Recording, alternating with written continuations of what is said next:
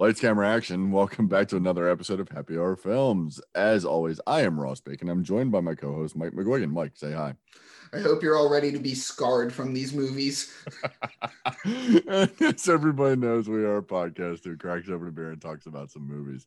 Now, this month, horror month continues with Takashi Miike. Now, this man is oh, this is going to be a disturbing one. This is just going to be rough tonight. a lot of hard to watch, er, two hard to watch movies. One is nah.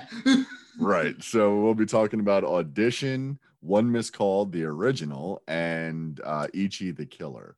Now, before we get into the stuff that's going to give us, you know, everyone nightmares and us therapy and all that, let's talk about what we're drinking. So, Mike, what do you got? Um, I'm back with Twin Lights Brewing. I went with their keeping with October themes. We went with their Oktoberfest beer. A Marzen Lager, like usual, 5.6%. And I love Marzen Lager, so I love that we're just mostly doing Oktoberfest and pumpkin beers. Yeah. So I'm really enjoying it. Uh, Twin Lights is in uh, Ocean, New Jersey. And it said they also brewed it with our friends at the Alementary Brewing Company in Hackensack, New Jersey. So it seems like there's a collaboration on this one. Nice. And it's really good. Uh, very drinkable. I could see myself getting through all four cans of these by the end of the podcast. I I missed if you said it was right around like six percent range. Uh, five point six. Yeah, it's about where it is. Uh, yeah, I'm I'm doing the same thing. I got an Oktoberfest beer as well, and uh, mine is called Du Hast, and it's from Round Guys Brewing Company in Lansdale, PA.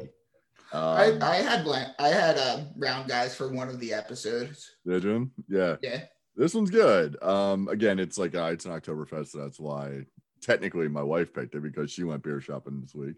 But um, so it's 5.4. It's your standard Marzen, and it's pretty good. It's it's not one of the better ones I've ever had, but it's it's obviously it's drinkable, and I'll I'll definitely be down in probably at least three of them. It's very red that might be the camera, but it's it's definitely the orange, like the Marzen orange kind of color. Yeah, but yeah, it is a little more on the reddish side.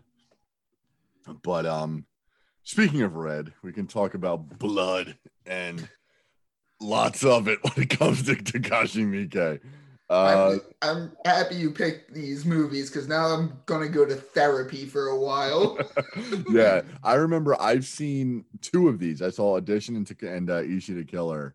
Um, I saw those back in the days of you remember like Blockbuster had that DVD service for a little bit. Yeah. And like I was those were like during like October, I did like a whole bunch of like ridiculous horror, whatever, and those two were the ones that came up. I gotta tell you, Japanese horror. We talked about this a bit with our animated horror when we talked about Perfect Blue. Japanese horror is so much harder to watch than American horror, at least modern American horror. Yeah, it's. I mean, there's no real way to explain J horror. I mean, other than like if you're talking about like The Ring or The Grudge or you know the stuff that the more popular remakes like got more popular remakes in the united states you're talking about like ghost movies basically. They're just hauntings really. Yeah. But they're usually like creepy hauntings you know with like a kid of some kind. Uh, one thing that two of these movies get into are like the psyche like the human psyche and it gets into the darkest parts of the human psyche and especially its reaction to being abused that's yeah. what uh audition and um uh Ichi the Killer definitely deal with. And one missed call, kinda like well, it, it deals with not so much as our really our main character, but it does involve child abuse. But it's like the whole it, it follows the trope with the movies like The Ring or The Grudge, where it's like, oh, this ghost was abused in life, so it makes the ghost a little bit more sympathetic, which yeah. then I mean, it's sort of a trope when I see it in a one missed call, but right, yeah, it's it's and it's when it comes with one missed call, it's it's definitely like ghost revenge is yeah. kind of like the best way to describe a lot of J horror, and um, but with me with Miike, it's it's almost like the guy wants to see the audience pass out, puke, throw up, like run away screaming. Like it's like he, he wants was... to see how far you can test to like take his movies. Uh, he's known to be a director that put uh, barf bags uh, with each seat on the uh, initial releases. And you know, like a lot of times that's like a PR stunt where it's like, oh, they were people were passing out and fainting. It was, you know, it's Scream three. But no, with this guy, it's like legit. yeah, yeah. No, these move like so. Audition and Ichi the Killer are both hard to watch. Especially Ichi because that is like, and we'll get to it when we get to it. Um, that'll be the third thing we talk about. But with that movie, I see it more as a parody of uh, comic book movies, especially comic books in the '90s. Well, you could you can say that Ichi the Killer is a really fucked up interpretation of Batman, where uh, in a uh, way, what's it, why can't I think of the uh, other guy's name? The guy with the scars on his face is Oh, a really yeah, is a really fucked up interpretation of the Joker. yeah, well, yeah, and uh, yeah, that's that's what uh, I have that down too. But um, with audition, it's essentially. Have you ever seen that movie Hard Candy? I have not. Ellen Page is um she's this girl who she gets picked up by this guy and you initially it starts kind of off like it's like this weird relationship but it's essentially this dude picking up really young girls and it turns out that this girl is kind of the wrong one to pick up because she's out for revenge. And she turns the tables on him in the sense that she's the one that's the monster you know? Yeah. and even though he's obviously a monster being a pedophile she Mhm. gets the revenge on him because she's the one that traps him. And he has no idea. It almost reminds like I, that story sort of reminds me of Snakebite Andi and uh, Doctor Sleep, dr sleep yeah yeah i she- can see that definitely. where she lures older men to the movie theater and then like makes them confess their sins using her power. Yeah, I could definitely see that. Well, obviously, for people who haven't seen this, this movie audition, it came out in 1999, and essentially, what it is, the audition of the title is our main character is auditioning women for his new wife, essentially, but he's doing it under the guise of it being a role in a movie. Now, the movie is. It's really like you know uh, a second. It takes second billing because it's kind of like oh well uh, maybe this movie will happen because he does it with his producer friend and the friend's like i mean we really could make this movie but we'll say it all fell through so you can have your relationship with the woman that you pick or whatever and the one scene where they actually do have the auditions is kind of a montage i Yeah. feel like it might have played different if you spoke native japanese because maybe the translations weren't right but there's a couple times where i was like oh i bet i'm supposed to be laughing here if i'm japanese Yeah. it's just the the translation's not really coming through. well, I almost find bad translations to be a little bit funnier. Like I this comes up a bit in Ichi the Killer. Like some of the translated lines, I was laughing out loud. Yeah, and I I think for that that's actually I think a lot of that's actually the point. You yeah. know, for them at least that's how you see it. But in this. It, well, first of all, the thing that struck me off the bat is two things. It start first of all, it stars uh Ryo Ishibashi, I think is the guy's name. I mean, of course, these are all Japanese names. Neither Mike or I are native Japanese speakers, so we will probably butcher these names. so Yes. it, well, we're going to try to get them as close as possible. But um, the actor's name is Ryo Ishibashi, and he was actually in both of the Japanese Grudges. He was Mhm. in the first and second. He played a, det- a detective in it, and um, he has a line in this. It's either him or his producer friend has the line, "Everyone in Japan is lonely." Did you see that line? Uh, yeah, yeah, I did see that. Yeah. Well, that was so. This movie is based off of a Japanese manga, yes. and uh, the point of the manga was to show just sort of how depraved and messed up the dating culture of Japan of the '90s could really be. Jesus Christ! So this could possibly be based off a true story. Um, I, I forgot reading the whole thing, but like they the author really wanted to show like the seedy kind of underbelly of Japanese relate of some Japanese relationships. Yeah, because this guy is coming off of a he's well, it's a long term marriage, and his wife is dead. So he's kind of his son encourages him to get back in the dating game, and this is how he does it. Like he's he's at sitting at a bar one day with his producer friend, and he kind of like they come up with the idea together, and it's like okay, Mhm. this in in in any normal person, this would be the drunken thoughts that never really come to be, but they do put it into motion. It's almost like a Harvey Weinstein situation, you know, except nobody's Yeah. jerking off into a plant. Well, at least not in this movie. we'll get to that in Ichi, but Yeah.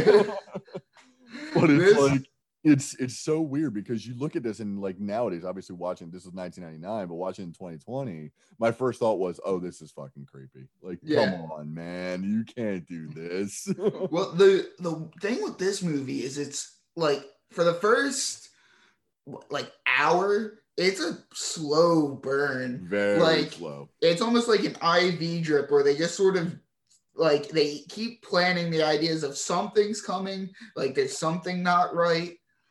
And then the last 30 minutes, it's like, what the fuck? well, yeah, well, like like you said, like for the first hour, all you really see is this like drama of this guy trying to find a girlfriend, essentially, and and then when the new girlfriend, well, when um when uh the characters, and I'm just gonna refer to her as not Lucy Liu because she looks a lot like Lucy Liu, but um. Yeah, uh, what Asami? Asami? Asami, that's it. That's right. Yeah. Um, when Asami shows up finally, she's in she's in the audition. She's very demure. She's dressed in white. She's and it, it's it's also like you know the Japanese um I guess their culture, you know, like she's very demure, and the guy's looking for somebody who's just like that, like basically Yeah. like a doormat of a wife, you know. And it's when she shows up, you're like, okay, this is the girl. She's the one in the poster, whatever. It's like here it is. So then it just it's kind of like a very slow, very slow. They're talking, they're eating, they're having going out to a bar, whatever.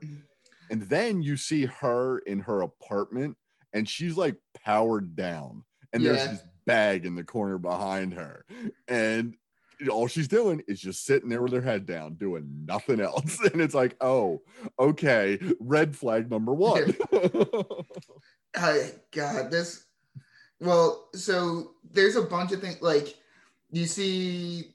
They do like research on the girl. He's like, oh, none of the references came through.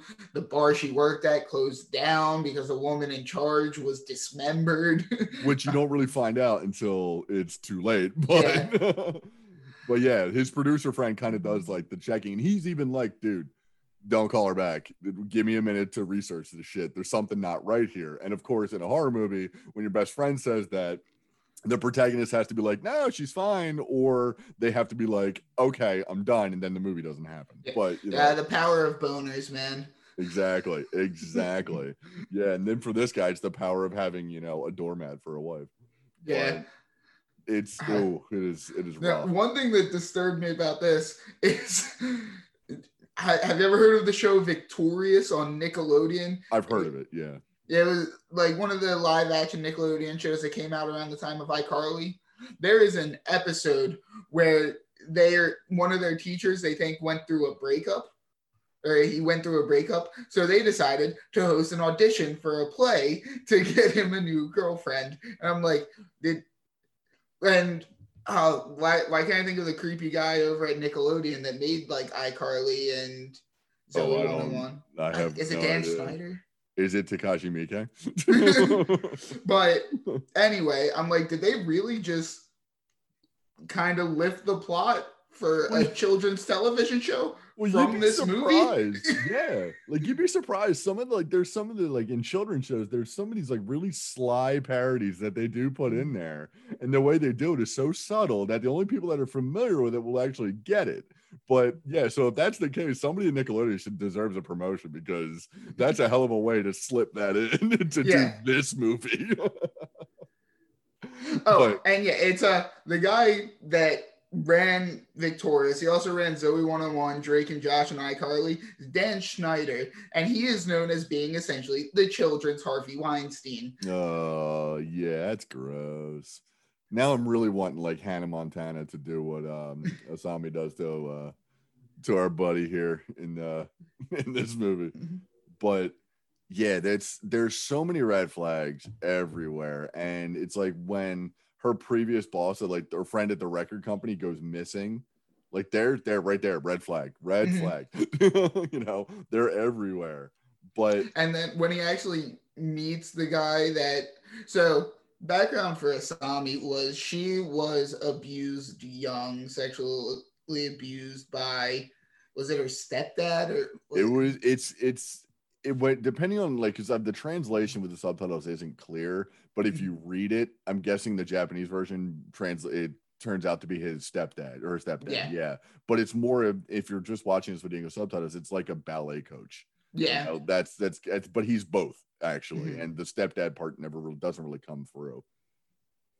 But yeah, so she has like burns on her legs and so the if you dig deeper into this movie, you can look at it as a way that how trauma affects future relationships Yeah. in the most fucked up sense. Oh, absolutely. Yeah, it's it creates a murderer. It creates a Mhm. serial killer essentially. But there is that weird line that this does toe of it possibly being incestuous. I mean, via like, well, as so much as stepdad and stepdaughter can be, but it's it when they show her as slightly older when he does it, it's almost like you get the impression that she wants him to do it. So it's Mhm. kind of like, oh, okay, that's that's even creepier. Like, oh, Stockholm syndrome or whatever. It's like, oh Yeah. god, that's kind of gross. But she gets obviously gets her revenge. but yeah, the theme of abuse in these movies is really it's it's all in the least the first one, audition to one missed call. It's very much part of the the, the um the driving force between for the main characters. You know, it's there's abuse heavy of child abuse at there and uh just plain old abuse in Ichi the killer Yeah. but um yeah it's it's really it's almost like i wouldn't say it's cliche but it is so much it's cliche but it's in the sense that it it's different in the sense that Mike does it he dials it up to like 14 you know he just takes it those 10 extra steps or whatever you know? And so like I I decided to watch some other reviews on YouTube and like people talk about these movies. And like so I saw some people that look at this movie and just take it at face value where it's like girl goes crazy murders where other people are looking at it like in the deep like how trauma affects your future relationship uh, how trauma during a sexual relationship affects your future sexual preferences how and one of the things I found was that was kind of interesting was the perception of the movie in America versus overseas in terms of whether or not it's pro like whether or not the movie can be seen as feminist or the movie is seen as misogynistic. Yeah, I could see that. And like, what did well, I'm guessing the American one is feminist? No, America I believe saw it as misogynistic. Okay. I mean, yeah, I could see that. It's it definitely is, but you to see this movie as misogynistic, you really kind of have to ignore Asami. Like you, Yeah. you almost do. Like you, you, she doesn't have any agency if you do that. If you it Mhm. as feminist, it's her taking control because this isn't the first person she's done this to, or isn't the last she's going to do this to. If she could survive again, Spoilers for all these movies. If she survived this movie, which Yeah. not. Yeah. She- she's very makes it very clear that he is number one or another one in a long line of people she's intending to go through. well that's the whole thing with this movie is it that's another thing that they look at the blurred line between love and obsession because it seems like that like my perception of it was she actually does love him in a very fucked up way I could see that. It's and especially when they show her like powered down and when she's just kind of sitting there and the best I it's so it's such a great shot. Well, there's two of them and it involves the same that her in the apartment. The first time, like watching it this time, I didn't catch it the first time I watched it years ago, but the first when I watched it this time, when um after the little bit of um uh, Aoyama is our main character of him not calling her, she they show her in her apartment powered down and then the phone rings and then there's this shot coming from the floor looking up like through her hair at just her mouth and she very slowly smiles and she's Yeah. like it's almost like snap got him kind of thing like Mhm. now i can do this the other thing that involves that scene is when the bag moves for the first time Yeah. Yeah. God that i remember watching that the first time and i jumped out of my seat i was like holy Oh my shit And, dude, so her apartment is furnished with literally just a phone and this like sack This giant canvas bag, yeah, that you'd hold like duffel, like you'd hold like baseball bats in. it's this huge duffel like canvas bag. But yeah, it's eh. and it's nothing. It's just bare except for her powered down. It's oh, it's so creepy. It's if you want to be traumatized, watch this movie. I mean, it's actually a good movie, and It's it's a gotten, very good movie. It's gotten very good reception critically and from audiences, but it is hard to watch. Very hard. And now it's weird because it also doesn't really have any kind of score to speak of. There's no No. real music to it. And I think that just makes it even worse when things start to get real creepy because Mhm. all you're hearing is the sounds of the things that are happening. Now, the I'd say probably the creepiest thing about this whole movie and the most disturbing part is when um Asami says what she's at the end she's torturing Aoyama and she keeps inserting needles in him into like his pressure points like For like- like some reason. Mike fucking loves needle torture. Yeah, he does. Yeah, he definitely does, and that definitely comes back in Ichi. But um, in this, she keeps inserting them, and every time she does, she says deeper, deeper, deeper. But in Japan, in Japanese, that's kitty, kitty, kitty, kitty, and she just does this like little sing-song way of saying it. And it's like It's- every time she says it, it's like, oh my god, I almost feel that needle going in. this brings up uh, another comparison to Perfect Blue. It's like when you see the uh, ghost, like the idol ghost, just sort of Skipping. skipping, away. And Yep. it's Oh, that God. it's that it's that juxtaposition of a very childlike sound and a very almost happy like sing-songy sound being put with such a horrific act that she's doing it's like any horror, this- god like any horror movie where you like hear the children laughing or. That's a staple yeah yeah that's that's a staple in every you know mostly bad horror movies because you always get that like like that little kid laughing you're like what the fuck is that yeah, because like I, I recently watched that movie the boy yeah. I watched that, and they do that in that. You hear like a kid playing and laughing. I'm like, this is fucking stupid. You know, there's It only works if it's with a good scene, but holy exactly shit. like a like a like grinning young woman sawing off a foot with a piano wire. Yeah. You know, that's which is what Asami does in this. Well, that's so we brought up the whole the the dismembered woman at the club that she used to work at, and they're like, yeah, she was dismembered. And when they reassembled the body, they found a couple extra toes and extra tongue. they found extra parts, and I thought I laughed at that part. I was like, "Oh, nice." that sucks. Imagine being the detective on that case. I mean, like, "Oh shit, we got more than we need." God, that means I got more paperwork to do. God damn it. that means I have another body somewhere. Shit. It- it's he somehow sneaks some humor into these very fucked up situations. yeah, and well, that's the thing. Like with the audition itself, did you notice the one where like the girl's like, "Yeah, I have a friend that does porn or whatever that I do," Yeah. and then the the the, the producer guy's like, he hands her his her like application off to his assistant. He goes, "Hold on to this one for a different movie." I was like, "Oh, okay, that that's funny. I'll give you that." But in the first like most like the first hour run of this movie, you could feasibly see it being a kind of creepy drama Oh, very so. about about a guy seeking a relationship. And Oh, this very much whole, the whole he rips the carpet right out from under. He's like, oh no, no, no. She's a murderous psychopath who will paralyze you with a nerve agent that makes sure you feel everything, but you can't move. exactly. Yeah, it's oh, it's so oh, it's so creepy. But She The thing say it in the is- bag.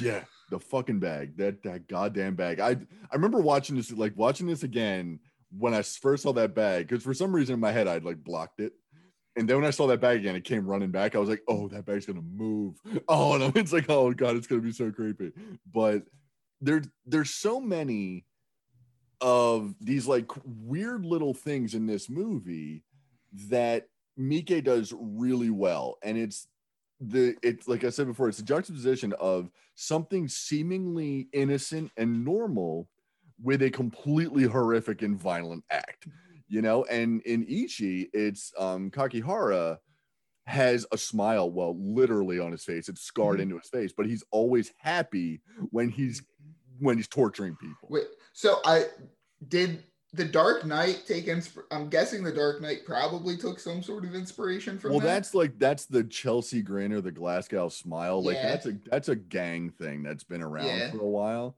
but i could see no, knowing nolan he probably saw this was like i like how that looks i'm gonna bite that off and not say anything about it you know Yeah. i'll never acknowledge it but yeah it's i think i think ledger also had design input on that like he they probably had general ideas and he was like oh scars you know let's let's do that. But um but yeah well in ichi they're also used in a different way you know? yeah. but we'll get up we'll get to it. And um sorry i got distracted. I have a cat behind me now. Cat just jumped up on my chair for some reason.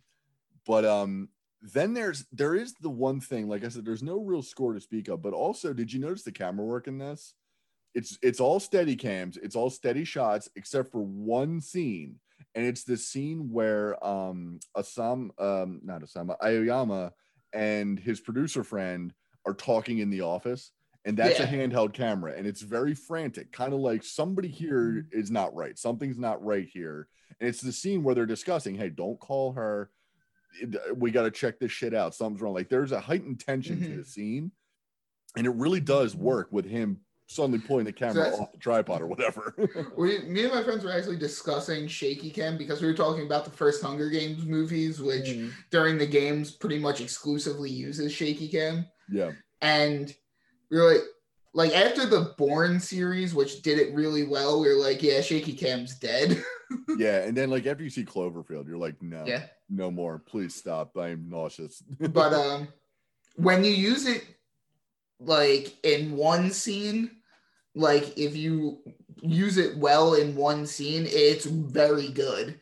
But if you try to use it for an entire movie, it's like, come on, you're trying to give me motion sickness. Yeah, exactly. It's like, um, and what the way it's used in this is to heighten or give you unease. It's like using a Dutch angle in most other movies, where like something's off, like it just doesn't feel right, so you- you're on edge. But this, it's like you feel frantic too. You're like somebody's in here, like it's almost as if they had to edit out like somebody being out of breath holding the camera. You know, it's like, oh, we we just caught up with these guys. They're talking about some important stuff. We have to capture this kind of thing, and it's really well done and he's his direction is it's really good because it's a lot of steady shots he knows exactly what he wants in a scene and he knows exactly the best way to give it to you he, he's Mhm. not one of those guys where like if you're watching hostel you see everything with the torture when asami starts torturing aoyama you don't see it all at first and you only hear her and it's so much creepier that way Yeah. Yeah, and the torture scenes, like uh the needle in the eye and Yeah. uh, uh yeah, it's rough. If you have a problem with slow dismemberment, this is also a bad movie to watch, or especially if you have a problem with needles. it really is. Oh my god. Well, if you have a problem with needles, you have a problem with Mike in general. Yeah, essentially. Yeah, he's he's did. I mean, I don't even want to know. It's it's like some directors you just don't know what you don't want to know their Mhm. inspiration. You really don't know where they come up with these ideas. You want you want to make sure that that stays in their head. Yeah. And, and the thing, like to bring back the whole comparison of American horror versus Japanese horror, like I don't think you even see this level of like uneasiness besides in movies like like era of like the first Texas Chainsaw Massacre movies. And you said that like with American horror, there's a leash on. Japanese horror, leash is off. Or anything's fair game. Yeah. And with American horror, it's like if it was the 70s or 80s, then it was no holds barred, Wild West, do whatever you got to do to, you know, like Linda Blair. She was strapped to a violent harness and being completely violently shook around, almost and broke her back, you know? Mhm. But that was in, you know, a time when you could do that to a child in a movie and no one really cared, you know? Yeah. It's like whatever, and her screams of pain are in the movie, and that's her legitimately in pain, you know? and like um Friedkin would fire guns on set just to get people to be startled and fucked up like you can't do that nowadays you know Yeah. It's because they did it then that people were like wait this is wrong. We shouldn't do this anymore. It's called acting man. You don't need to really torture someone. But with Mike it's almost like it's almost like they know and with Japan with J horror it's almost like they're like okay if you're going to go this far go this far. It's fine. And even to the point where Asami, the actress that played her, there's a point where she vomits in a dog bowl and feeds it to the man in the bag. It's actual vomit from that actress. Apparently, she was method as hell, and Miike was like, "Go with it."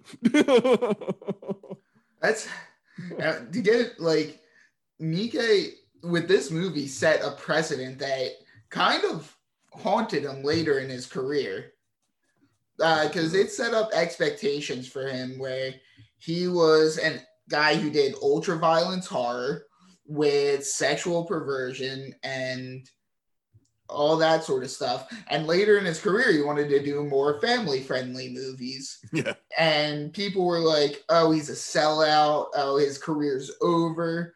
And when he did in, when he did an interview, he said if all of his movies could be like Ted by Seth MacFarlane, he would prefer that. oh my god. Why is that even more horrifying than what he's given us? That's so horrifying. I don't even know if I'd want to see that movie. Oh, imagine he directed Ted. Have you oh, seen? Oh, yeah, Ted? exactly. yeah, like him in charge of a talking cartoon bear. Gee, yeah. No, I, I just think you can do it. Well, I was thinking about the creepy guy at the end that dances to uh I think we're alone now. like oh, yeah. when Ted's sneaking around the house and he's doing the weird dance. I'm like, I'm wondering what Miike would have done with that guy. Yeah, exactly. Oh, yeah. It's I I I'm glad I don't live in a world where that exists. I mean, I really am. But there's also with this movie, there's a lot of stuff where it's like, did it really happen? Yeah. there's a lot of a lot of what is the truth here. Like there, because there's a couple flashbacks. Once um Aoyama starts getting tortured, he kind of leaves his body. Yeah, he does and, like a dream flash, sequence. Yeah, and we flash back to a dream sequence. And but a lot of the dream sequence is just alternate versions of scenes we've already seen. Mm-hmm. And it's like, okay, well, which one was real? And it, it's very it's it's it's it's a weird like twist in a movie that's not been like that up to that point. Yeah. And it doesn't really serve a twist like a point to like drive home a twist of some kind. It just it's it's almost like he just wants to screw with what people are watching. Oh yeah, he wants to make he wants the audience to not exactly know what they're seeing. And I the way I thought about it was it's the whole it was all a dream trope, which is awful in most movies. But he seems to execute it well where you're like, oh no, definitely most of this happened, but we're just not exactly sure what. Yeah, it's because, and that's kind of like the in the entire end sequence when um the son ends up kicking uh Asami down the stairs and she dies. She breaks her neck and she's like looking at Aoyama as he's laying paralyzed on the floor. Um there's a there's a couple scenes right there where it's like, oh, wait, something's going on here. Like, is this really happening? Is, is this a dream? Is this another part of the dream? Mm-hmm. Like, did she actually kill the son? Like, what's going on here? Mm-hmm.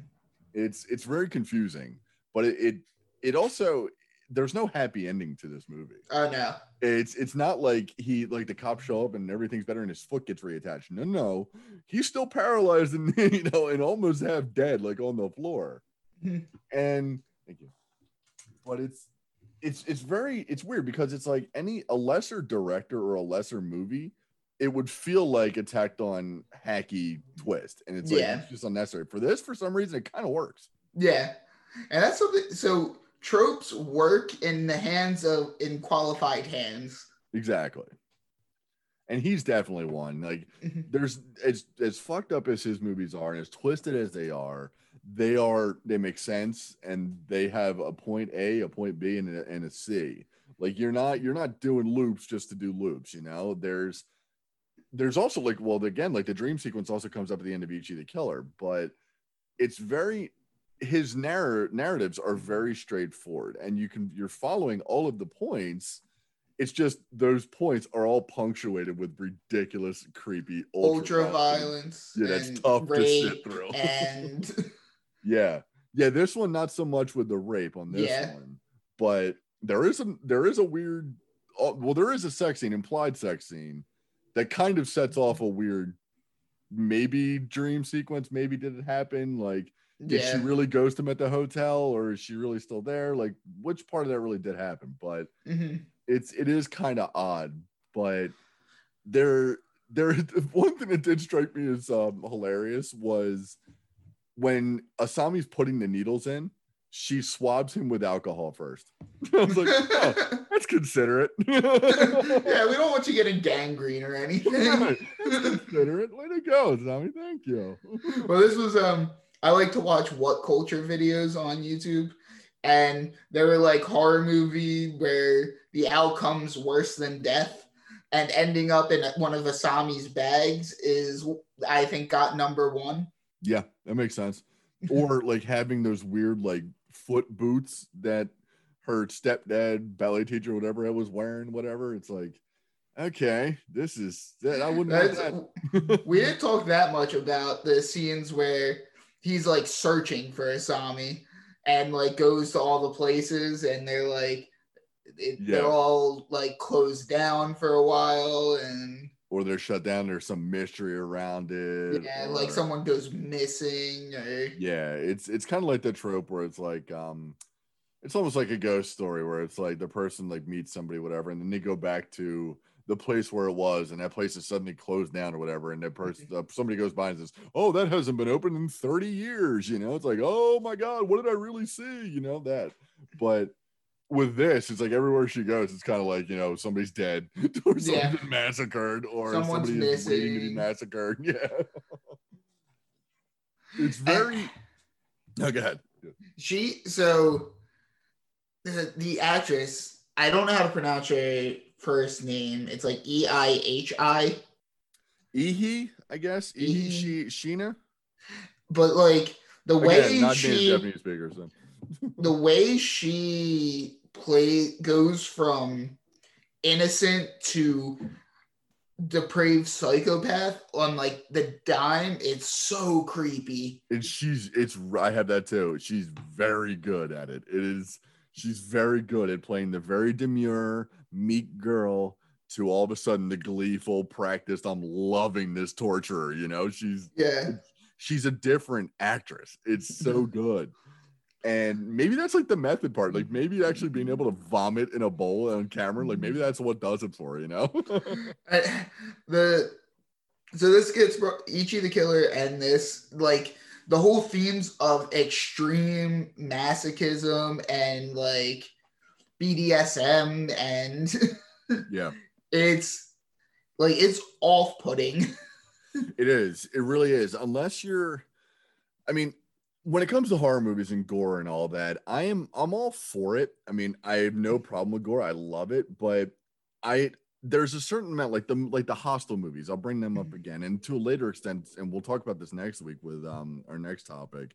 So the later Saw movies yeah there's there's a lot of those where it's like you hit a point where it's like okay this is the natural point to edit this scene you don't need to keep going you know it, it's overkill you're not proving anything here you're not you're not doing something different you're just adding to the runtime that's all you're doing like how many times can i watch a saw gradually cut through someone's stomach or something like that it's like yeah I don't at a certain point you just want people to hear your actors screaming. That's all you Mhm. want. And if that's the case, then just have them scream. They don't need to be tortured. You can just have them scream for half an hour. It, it'll serve the same purpose, you know. But in these movies, in this movie, there is there's a point to the gore. There's a point to the torture, and it's not overtly shown.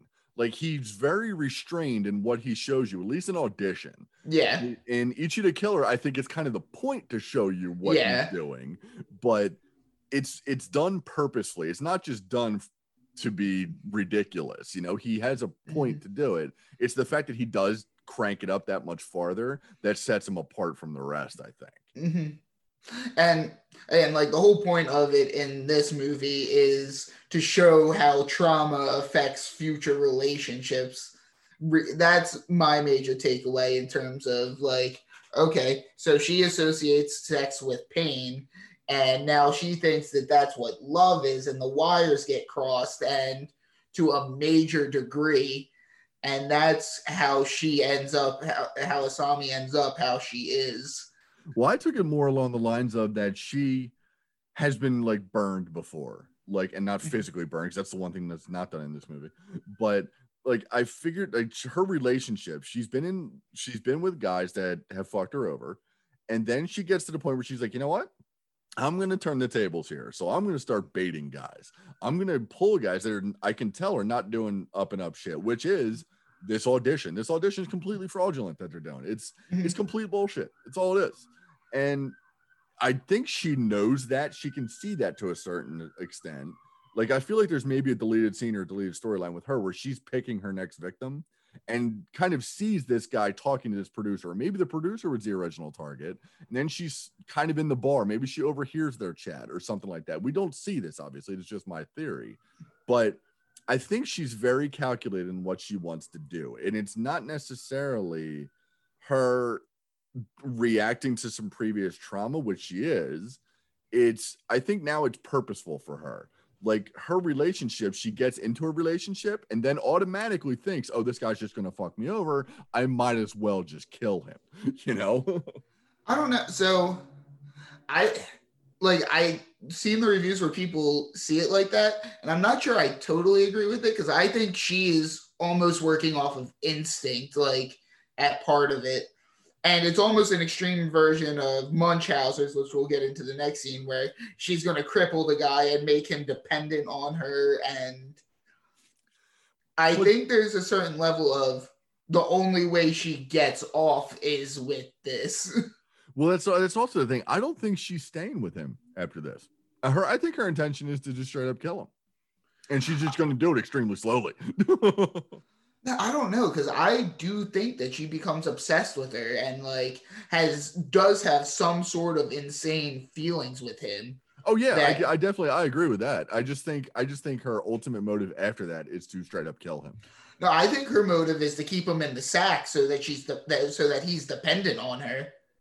But is she really taking care of the guy in the sack though? He's just kind of in a sack. she feeds him puke for Christ's sake. But- But he's not going anywhere. He's not loving true. anyone else. it's true. But we don't, I mean, we don't see anybody else in the sack, you know. So Mhm. either this is the beginning of her, you know, man sacking days, or this is, you know, or it's just the rest have been disposed of, you know, but we don't really see that. Or it's, you know, Because I can't imagine you live that long in the sack. especially if you're missing fingers and tongues and shit like that. But um, yeah, it's it's really it's it's weird because as as almost straightforward as this movie seems, there are a lot of weird ways you can interpret this movie, and I'm sure Yeah. Mike wanted that. Like, I'm sure he was like, "This is the reason why I'm doing this," especially why he gives us like the alternate possibilities of what might have happened in their conversations.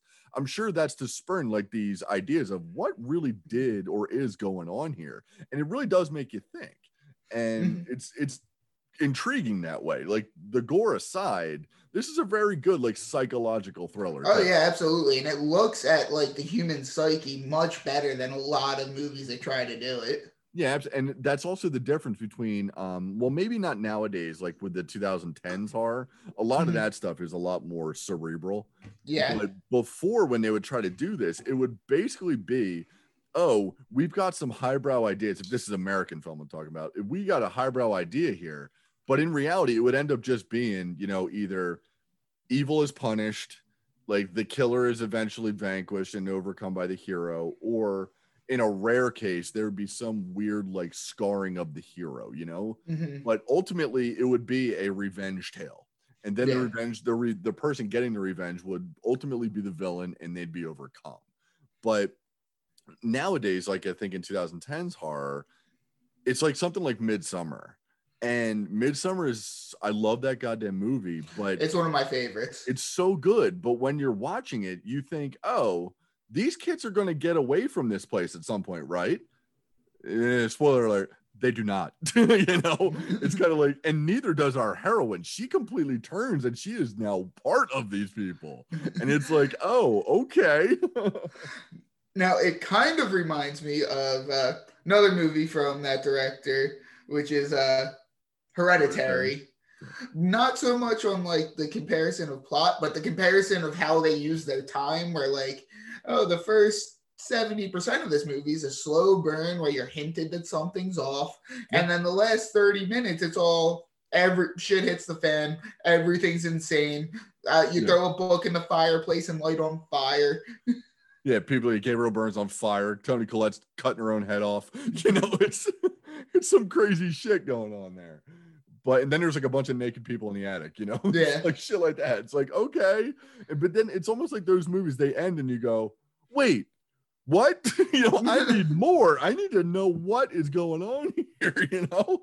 But with this movie and with J horror, it's all it's all there, I think, on screen.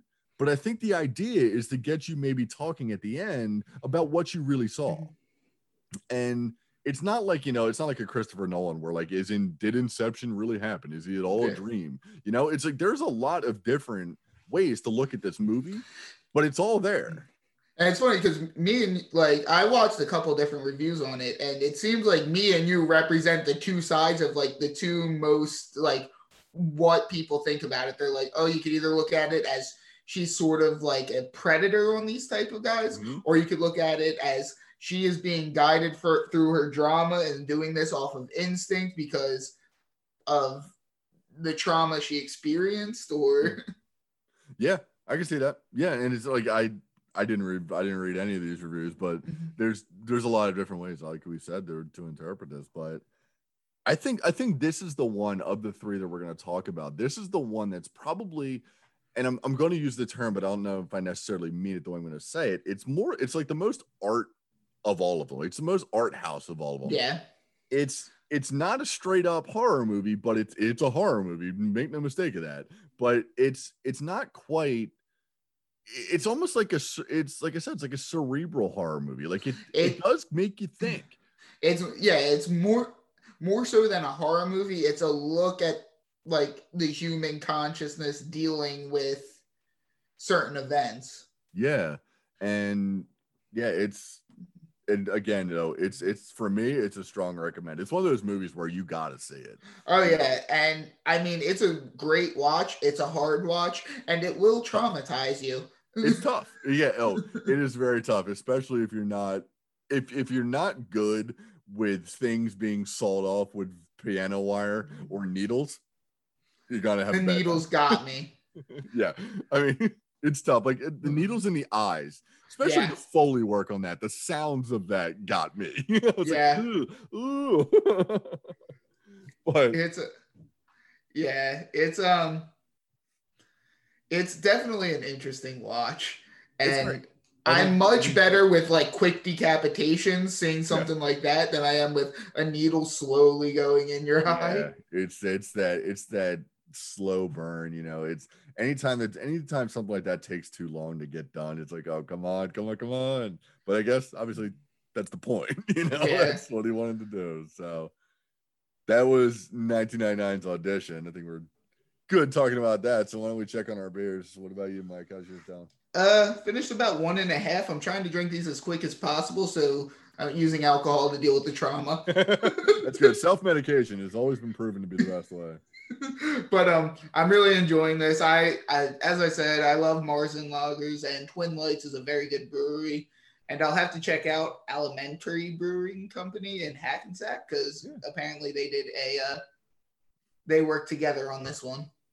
Nice, but uh, yeah, Du Hast is mine by Round Guys Brewing in Lansdale. Um, it's it's good, and it's it's weird because like the can art too is kind of just weird, like comic, like comic can art, and it's like this like cartoon woman screaming at these like weird like zombie hands almost. I don't know. It's it's interesting, but it's you know obviously Du Hast is it's an Oktoberfest beer, but Du Hast famous Rammstein song, but oh yeah, you know it's it's a foreign it's a foreign uh, a foreign sounding beer. I I can't say how happy I am that we decided on like a theme on just the beers and not trying to relate beers to movies. It makes it a lot easier to find the beers yeah, that exactly. I want to drink. Especially with these, especially with like with these movies. Yeah. But um, oh god, I can't imagine the beer that goes with these movies. I like I like I pulled with the Studio Ghibli episode. I'd be drinking some Kirin. oh, did I ever tell you the uh, the story behind that with uh, the uh, the beer that you drank with the bear with deer antlers. Oh yeah, yeah, yeah. What about that? Uh, so that's if you mix a bear and a deer, you make a beer. Oh, that's right. I, I've seen that shirt. I've seen that boardwalk shirt. Well, but that's actually why they that beer company's logo is the bear with antlers, and that's why they Oh. do it. that makes sense. That's good. That makes sense. All right. So that said, we're now on to 2004's One Missed Call, which was remade in the U.S. in 2008 by Eric Valette, and it was terrible. That movie sucks. it's not good. It, it it takes all of the elements of this movie and completely disregards any of the actual shit going on. You know, And if I'm being honest, I'm not the biggest fan of the original, but this is it's it's. I think it's fine. It's um, again, this is this is another movie that deals with child abuse, and it's got some. uh I think it's got some great deaths in it. The first of which is one of my favorites. there's some great set pieces in this movie. Very and much so. And obviously, the premise of this movie, in case anybody doesn't know or hasn't seen the remake, because the remake's essentially the same. But um, the premise is these these characters will get a phone call on their cell phone that is a voicemail from three days in the future, and the voicemail is essentially the moment of right before their death. And the phone on their phone, their cell phone will obviously say one missed call, you know, and then they have, you know, three days or whatever until their death, and nothing is going to stop their death from happening and no matter what they try and it's it's almost like a like a uh, sped up version of the ring Yeah. it's like it's three days instead of seven days That's so. I mean, America went through its craze of recreating Japanese horror, and I the Ring was the most successful in terms of because Yeah. that actually got some pretty like I think that did the original justice. it's a, yeah it's actually good it's a Yeah. good movie The Grudge did an okay job. it's fine it's fine but i think the grudge was done by the original guy too Yeah. And then this was like this was 2008. It was like, come on, are we really still doing the Japanese remakes? yeah it's and it's it's also they're doing one that's not like i don't know it's not it doesn't seem like it's as well known no, know? it wasn't that I it wasn't that well received as the original. Like it was okayly received, but it wasn't like The Ring actually got good reviews. The Grudge got pretty solid reviews. This, I mean, it's a 54 on Metacritic, a 6.2 on IMDb, which is like what you expect for a decent horror movie, but it's nothing special.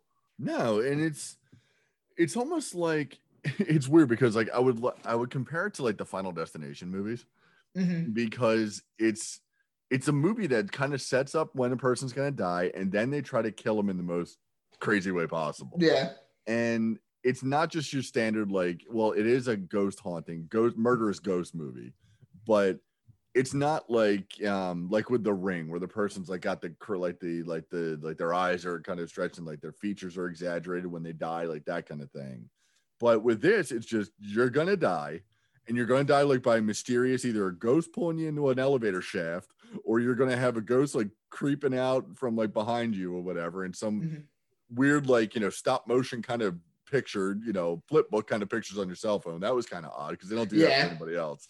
But um and i think my favorite though though my favorite death was the beginning. And because it's this girl yoko.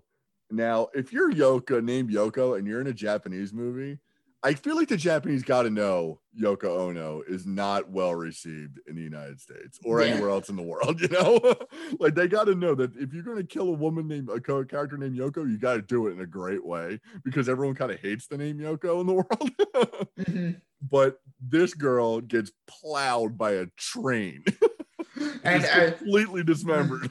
For for reference, Ross's favorite movie death recently was in the fi- first Final Destination when Terry was like, "Well, then you can all just fuck her," and Just steps drop steps fucking dead. dead. plow with the bus. It's one of the And best deaths in the movie. my favorite part of that is Carter has like a slight blood splatter on his face, and he's just like has the most dumbfounded look. yeah. Yeah that actor not exactly got much range. Um carter you dick. But uh yeah oh god i love i love terry's death in that movie it's so good And this is this death is the most blood. comparable in this movie. it is it really is it's so good And um, the best part is now it's it's also kind of like a running thing with these movies. There is like because um, Yoko's hand is completely dismembered from her body, Mhm. and it's still holding her phone, and it's still dialing a number, which is a theme in with some of the other deaths because the other deaths, the people that died, they their last thing was also dialing this mysterious number, and it's very it's it's weird because it's like okay this is kind of odd. But also this thing is kind of like this movie's kind of like cell phone it follows. Yeah. and because if your number is in the person that died's phone the ghost now has their contacts so you're screwed Well, that's so. It follows is actually one. Of, I love it follows, and I feel i was it- fine with it i thought it was okay I think it takes a lot from like the tropes of Japanese horror, oh it does it definitely does yeah i can see that which. I, this movie, so my favorite scene in this movie is one of the girls goes on like to get an exorcism, and oh on my a god, tv it's a, show. On a on a live TV tv, show. and you see like the goat like the ghost is like coming at her and then the exorcism totally doesn't work. The ghost gets in her body and like she's like breaking all her bones and like contorting. The the best comparison was i think in saw three or four where they have the guy in like the machine that just twists his limbs oh yeah yeah yeah yeah like the and crossover. yeah, but this is done so much better because you just see her like breaking all her bones, and then her, she pulls her own head off. Yeah, that was nuts. I thought that was insane. I was like, holy shit! I think this movie's kind of average, but that scene, that scene got me.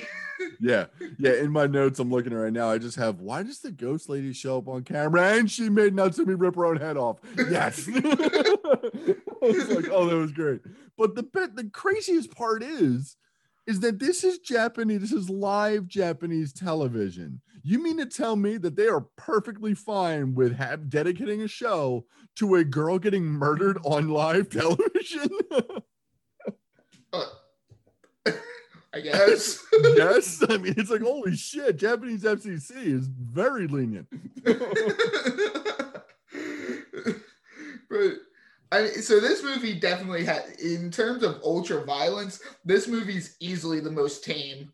Oh, very much so. It's it's very much like it's almost like your standard horror movie when you look at this one. It's like it's got a very simple mm-hmm. premise and it's got a very murder by numbers kind of thing, literal numbers because it's phone numbers.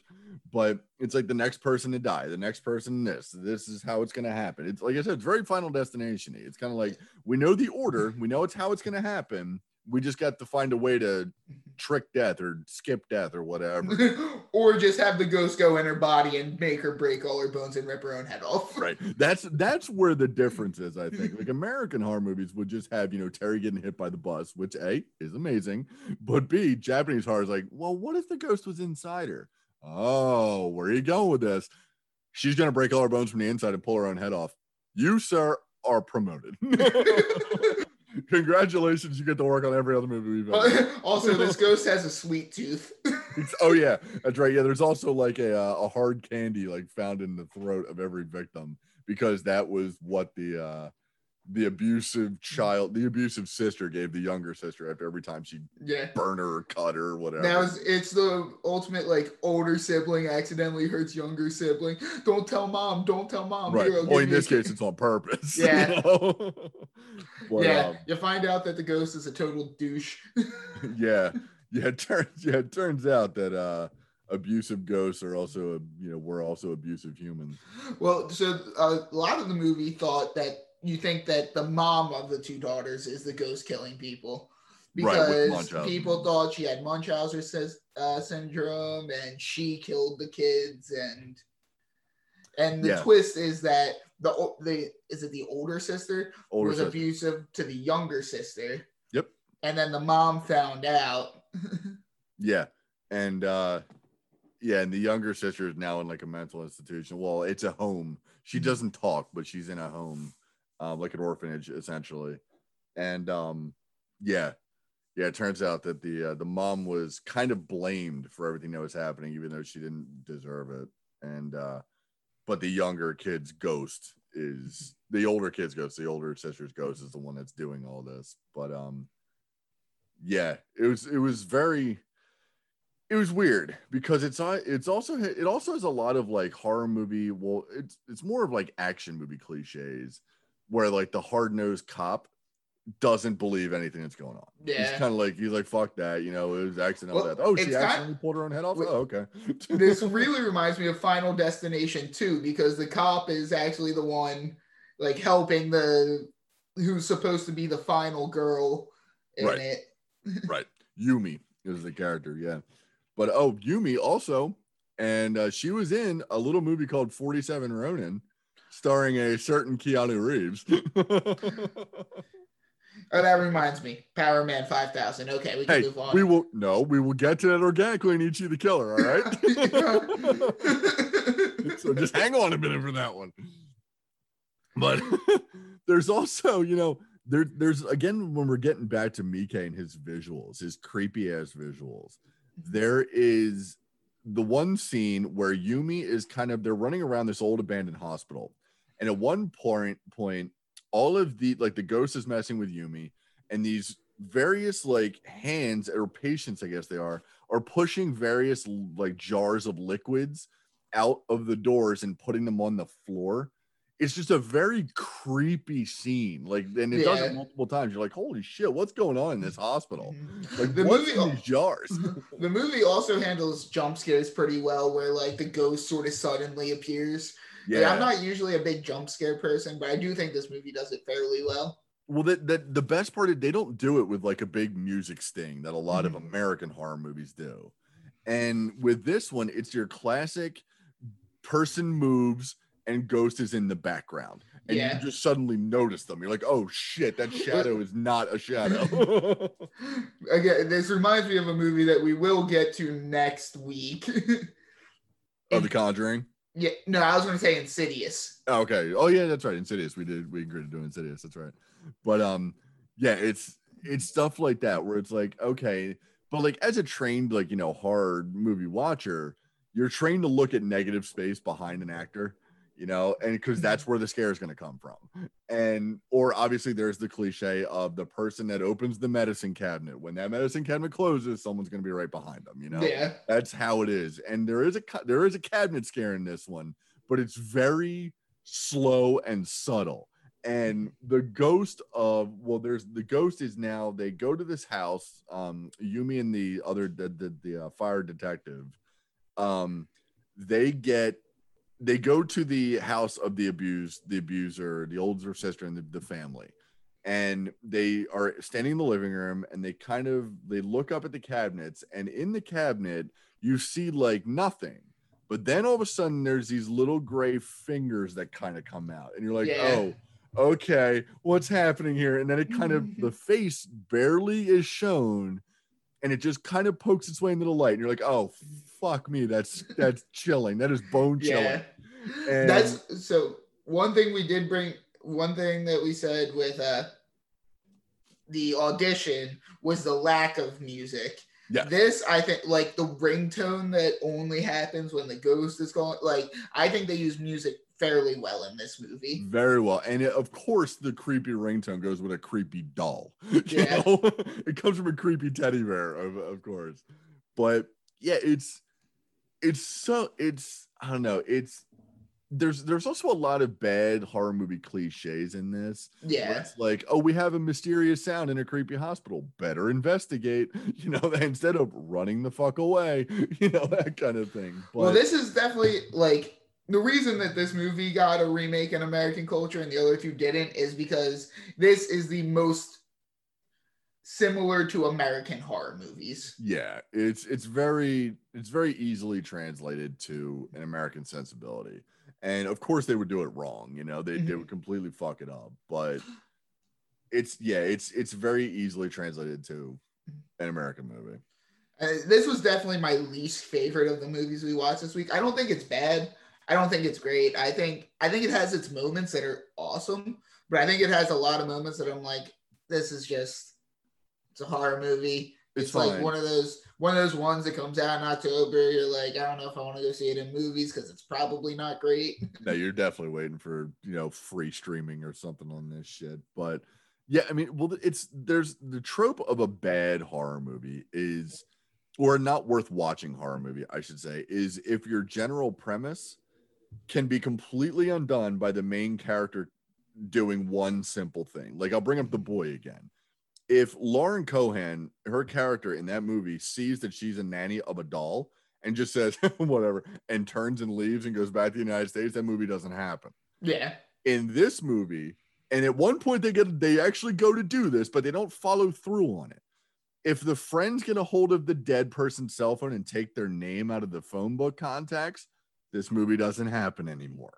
And it's something very simple. I also love how they get to the dead person and they're holding a cell phone. Yeah, exactly. Well, then also the cop just produces Yoko's cell phone. Like, I took this off the body. Are we gonna need it? You know, and he's carrying his own sister's burnt cell phone around, which somehow still works. so I guess it was a Nokia that he grabbed. Oh yeah. But, but it's I mean, like- it was it was what it was 2004. So yeah, probably Nokia. but it was all flip phone. So I think it was more of Sprint because I think I had the phone that they were that they were using. Did you see that they came out with a modern version of the Razr? Yeah, yeah, I did see that. It's all touchscreen. Yeah, it's just so stupid. Like, what are you doing? Leave that thing in 2005. Well, I was in middle school when the Razr came out. That was a that, That was like the a- phone to have in college Yeah. for me. It was like, oh, they got the Razr. Oh, interesting. But it's like, yeah, oh, it's got a color screen. It's super thin. It's still you still gotta use T9 word to text. You know, it still sucks. There was inherently no value in having a Razr, No, it's just it was thin enough to fit more in your pocket. You know, you and it looked kind of cool. It, it had a sleeker design. Right. Yeah, it was like, you know, a good camera and whatever, but it's like, uh, and especially like with this movie, like all of like, I don't know if I get, I usually associate it with girls, like accessories on a cell phone for with girls, but I think Japanese culture is very much that too. Did you notice that every one of these flip phones has like a weird little like charm bracelet coming off? Of yeah, it? I was like, what is this? Even like the, even like the dude, the, um, even like the guy that was in like the camo, he's the second death. He's in the like the camo pants. He's got the hat backwards. He's like, you know, yeah. uh, for all intents and purposes, like a gangster guy. And he just pulls out the cell phone with like a little charm bracelet on. It's like, oh, you're hard, you know. Yeah, you That's- must be the toughest I member of your boy band. I love the whole he's super skeptical and then he's like, okay, I believe you, and then he's dead. And he's completely dead. He just gets dragged into an elevator shaft by a ghost cloud. you know? That's the way they show the ghost in this, like when it's like interacting with the people, it's like weird, kind of creepy, but like I'm like looking back, I'm like, eh, it's that's That was that's stupid. 2004 movie for you. Yeah, that was stupid.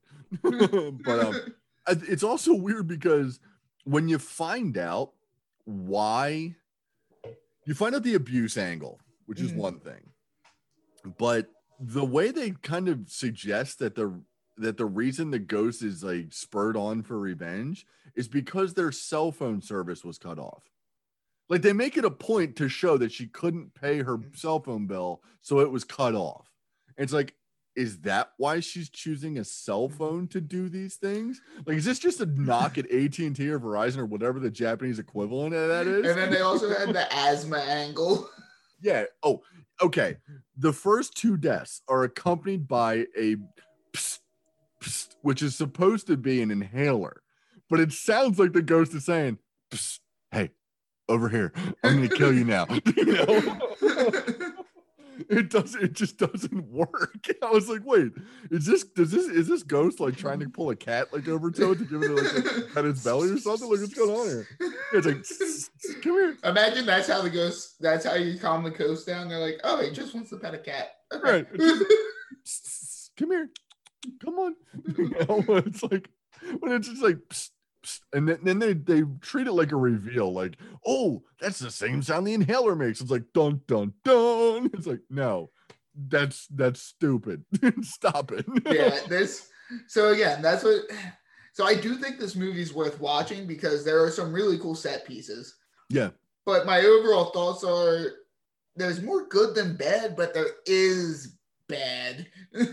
yeah, it's it's very bland and it's very like generic and especially when it can be remade into a shitty american version it's really disappointing to see that the original japanese one just was only a little bit better you know? That's I I can't believe they made the like the ghost visuals worse in 2008's version. yeah i know. It's yeah it's it's not great. Um but and then even like the people in in like um in the remake it they, they're just kind of it seems like they're just people you know they're just there to die Yeah. you know and i'm looking i'm trying to look for i'm trying to make see if the um the audition like not the audition the um the exorcism scene is on youtube because that's really all you need to really watch Yeah. that's that's probably the best There's actually a I watched a video of it. It did like a side by side with scenes from the American version and the Japanese version, and the exorcism is one of the scenes. oh that was the only place I could find the video. yeah okay yeah it's like a 12 and a half minute Yeah. video yeah just look for that one it, the, the Go, I think it's maybe the seven minute point where the exorcism is. yeah if you google one missed call exorcism scene it's the second thing that comes up there's red borders on the picture and it's got side by side shannyn sossamon and um our japanese actress um ko shibasaki shibasaki but um yeah that's that's all you really need to see. That's that's the best sequence of the movie. And I mean, just really- how insane it is too if you can literally just find like a clip of all the deaths from the movie, you don't really have to watch the movie. yeah i mean as long as you know the general premise that like cell phone messages are going to predict your death you're good. That's all you really need to know. But like It's not a total waste of time to watch, but like no. I, I don't put it on my soup. Like if you like these types of movies, you'll probably enjoy it. It's it's got very good parts, but yeah it's not overall like the other two movies this week. I would say are like really you should watch them if you can handle it. Yeah. But like there there are and from it's weird to see this movie with uh Takashi Miike's sensibilities because there's one part in this movie that he really kind of dropped the ball that you would think he would have had the the foresight to say when Yumi and the cop they they go to the abandoned hospital they finally find the corpse of the mother which has been stuffed into a box and she's a zombie essentially and at one point she comes back she reanimates comes back to life she's coming after Yumi and the cop buries an axe in her chest. Now she is a zombie. She is not killable by conventional means. The next time you see her going after Yumi, that axe is not in her chest.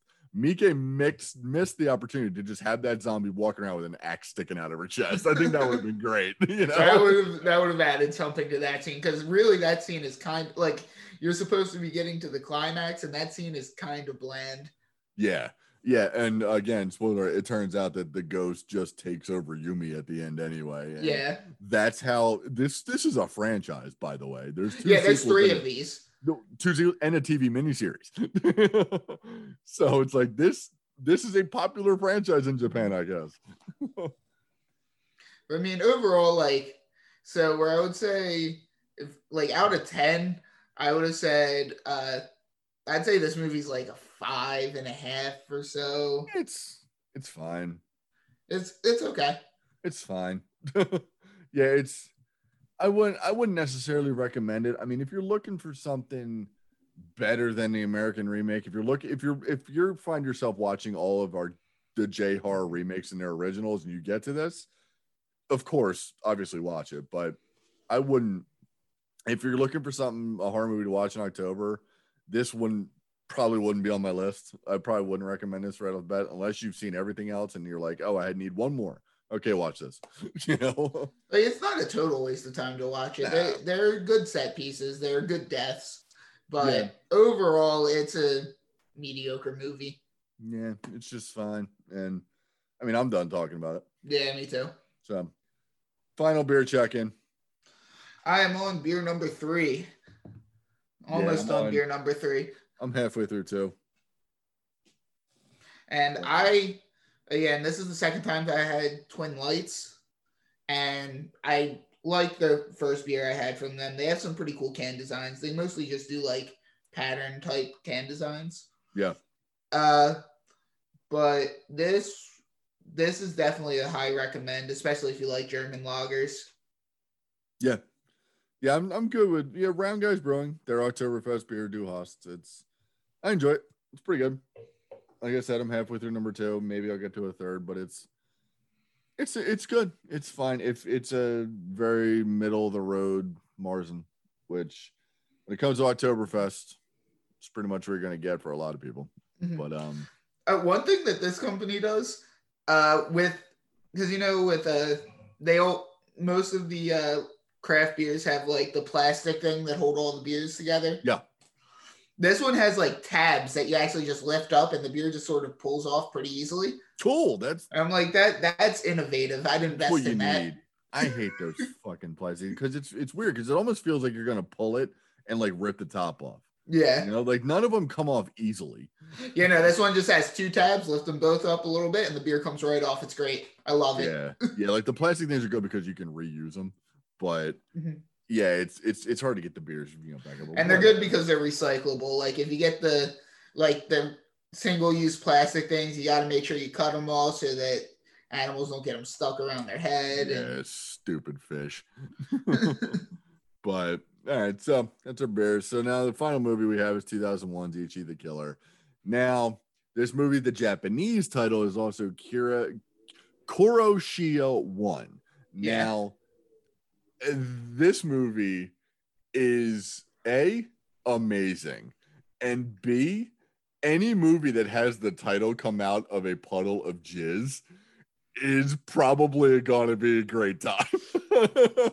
I there is a scene in this movie we talked about the guy that has like the scars up his cheeks, where a guy goes to punch him and he unhinges his jaw kind of and just eat like has the guy's fist in his mouth. he doesn't unhinge his jaw. He takes out his piercings that are holding the, the cuts together, and that's what allows him to do that. now, do you know who plays Kakihara? That character. Uh Do you know what other movies he's been in? Asano, the last name sounds he's in Battleship and Uh, Thor Ragnarok. He's Hogun. What? he's one of the Warriors Three, man. No shit. Huh. so this man is in an MCU alumni. That's awesome. yep. So yeah, this is 2001. This is obviously seven years or well nine years before you would play Hogun and uh, Thor, but it's yeah, he's and he's so good. He is great in this movie. And for those of you who don't know which one Hogun is, well, besides the obvious point that he's the Asian one, he's, but uh, he's also the guy that stands up to Hela at uh, like she's standing there. She's like, "Did you just? Did you not listen to anything I just said?" Whoever I am, yeah, he's yeah, that's him. He's he's the last of the Warriors Three to die. But um, yeah, this is the most fucked up version of the Joker I've ever seen. Absolutely. Now, with this movie, I will say that I see this movie as a parody of 90s comic book movies. A lot of people do. 90s comic books, I should say. A lot of people see it as like a horror comedy type. Uh, I could see that. I again, I watch a lot, so I like to watch the reviews on some of the movies before we come on here, and I've seen people are like, "There's two hard stances. Like, yeah, it's a parody. You could call it a horror comedy, and then there's one that it they're like, there's a bunch of rape scenes in this movie. It's not a horror comedy. Well, yeah, obviously, Yeah. because, you know, rape, not funny. 99.9% of the time, rape is not funny. I mean, we're talking two clowns getting raped. I might be laughing, but it's it's again, it's it's an act that is not a funny act, but this that's why I don't see it as a comedy. I see this because you know, growing up with you know comic books in the 90s, they were so extreme, you know, everything was extreme. You know, every character was just, you know, this violent, ultra cool, you know, mm-hmm. just tortured guy. And with this, I could definitely see it as a parody of those comic books because the villain, per se, in quotes again, is Kakihara, who is the aforementioned scarred, you know, Glasgow Joker smile. He's he's a yoke he's a yakuza enforcer. Now he's the guy that tortures the shit out of people mm-hmm. to get answers for the yakuza. And uh, He has, Okay. a, he has a quote where like, "What are you doing, Kaguya?" He's like, "Just torturing him." torturing him, yeah, and he does it with a smile on his face, you know, literally, and he's happy too. You know, it's but then there's Ichi, the title, the killer. Ichi is he's a superhero in the sense that he is he's a guy who fights bad guys. Mhm. Now, the only way he can do that is if he is weirdly sexually turned on and completely out of his mind, like sad or scared. He's not a hero. He The- is a nut. It's like the first introduction you get to him is they show him at like a service type job and he's crying. no, technically, the first time we see him is him jerking off outside of a Okay, window. yeah. The first time you see his face clearly. Right.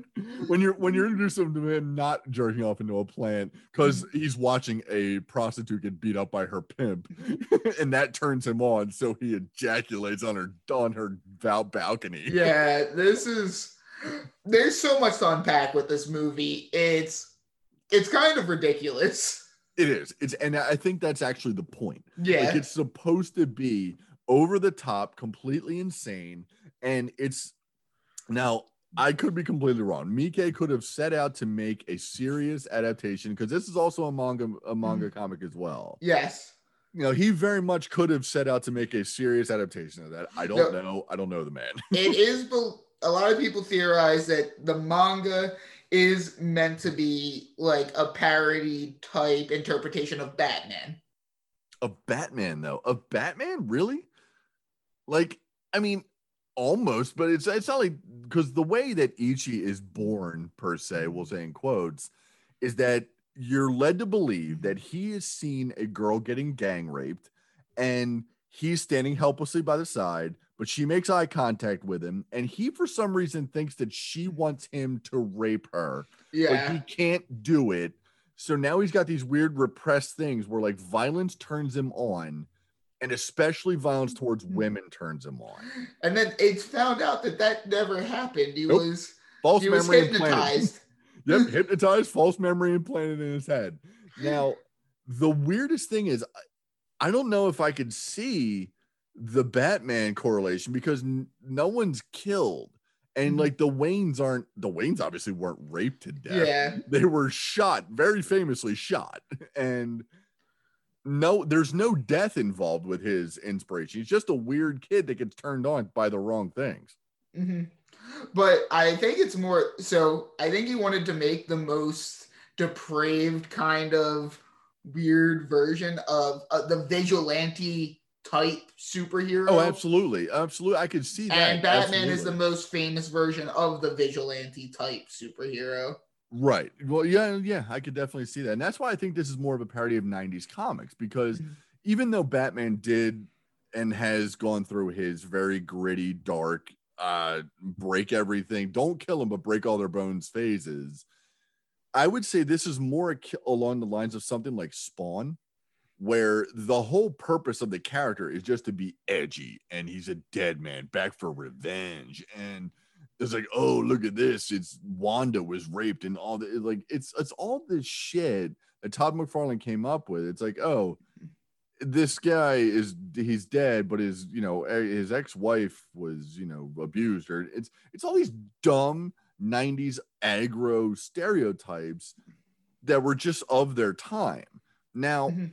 I could see that this movie very much parodies that because that's literally the point of this movie. Everyone in this movie is completely over the top, aggro, and psychotic.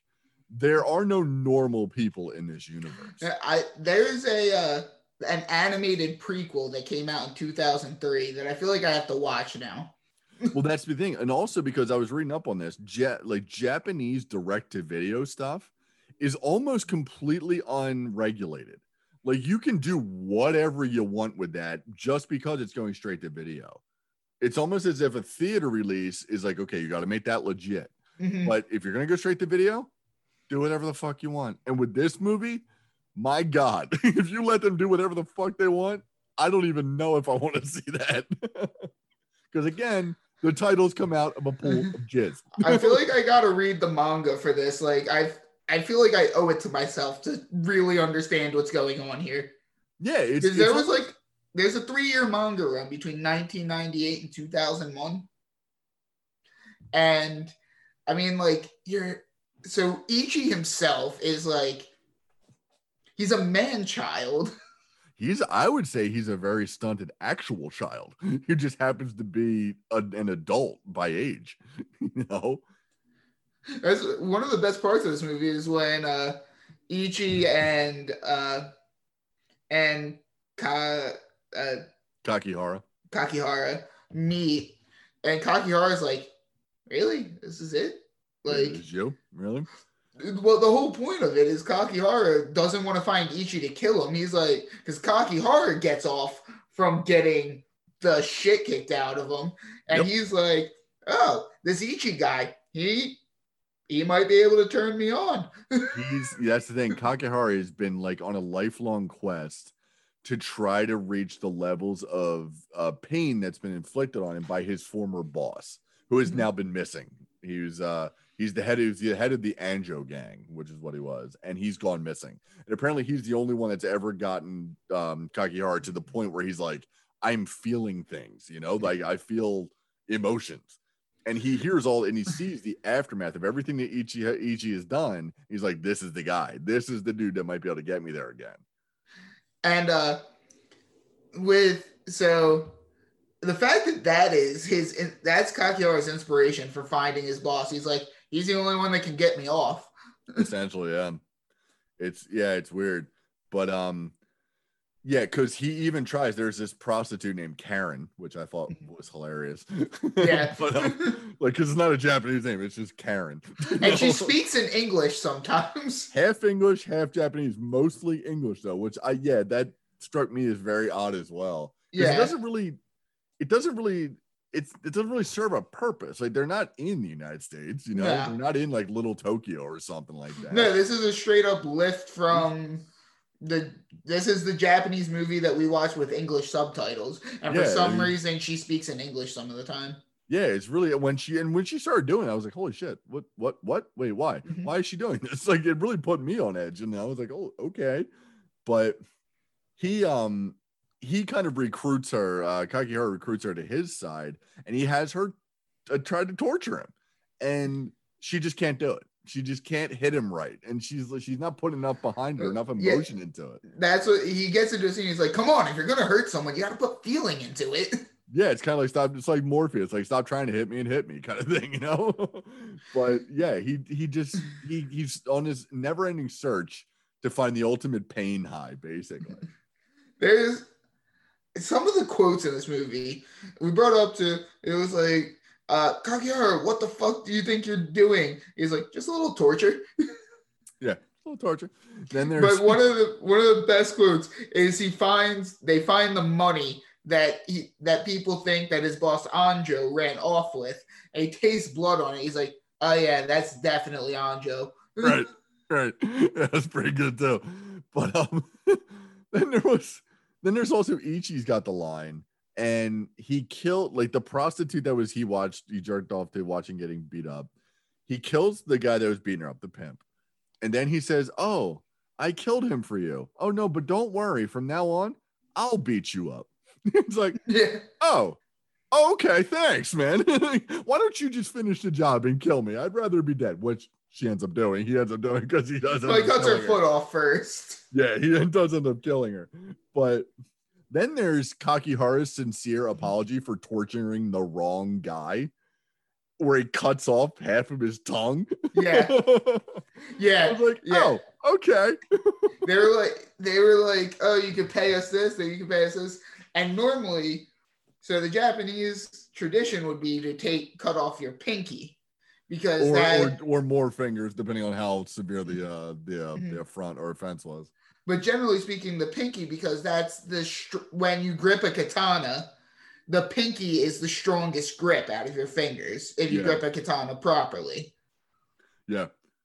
Yeah, and he he decides to pull out his tongue instead, and because I don't know, I guess that was the thing that believed. I don't know, whatever. It's this dude loves pain, you know. So he cuts his own fucking thumb. But the best part is he answers the phone right after doing that, and they have one little bit where he Mm. talks like his tongue has been cut out. You know, it's like he can't say Mm. he says is like T's and H's, but then he goes right back to talking normally. But was like, he's under the wanted to go belief the whole movie.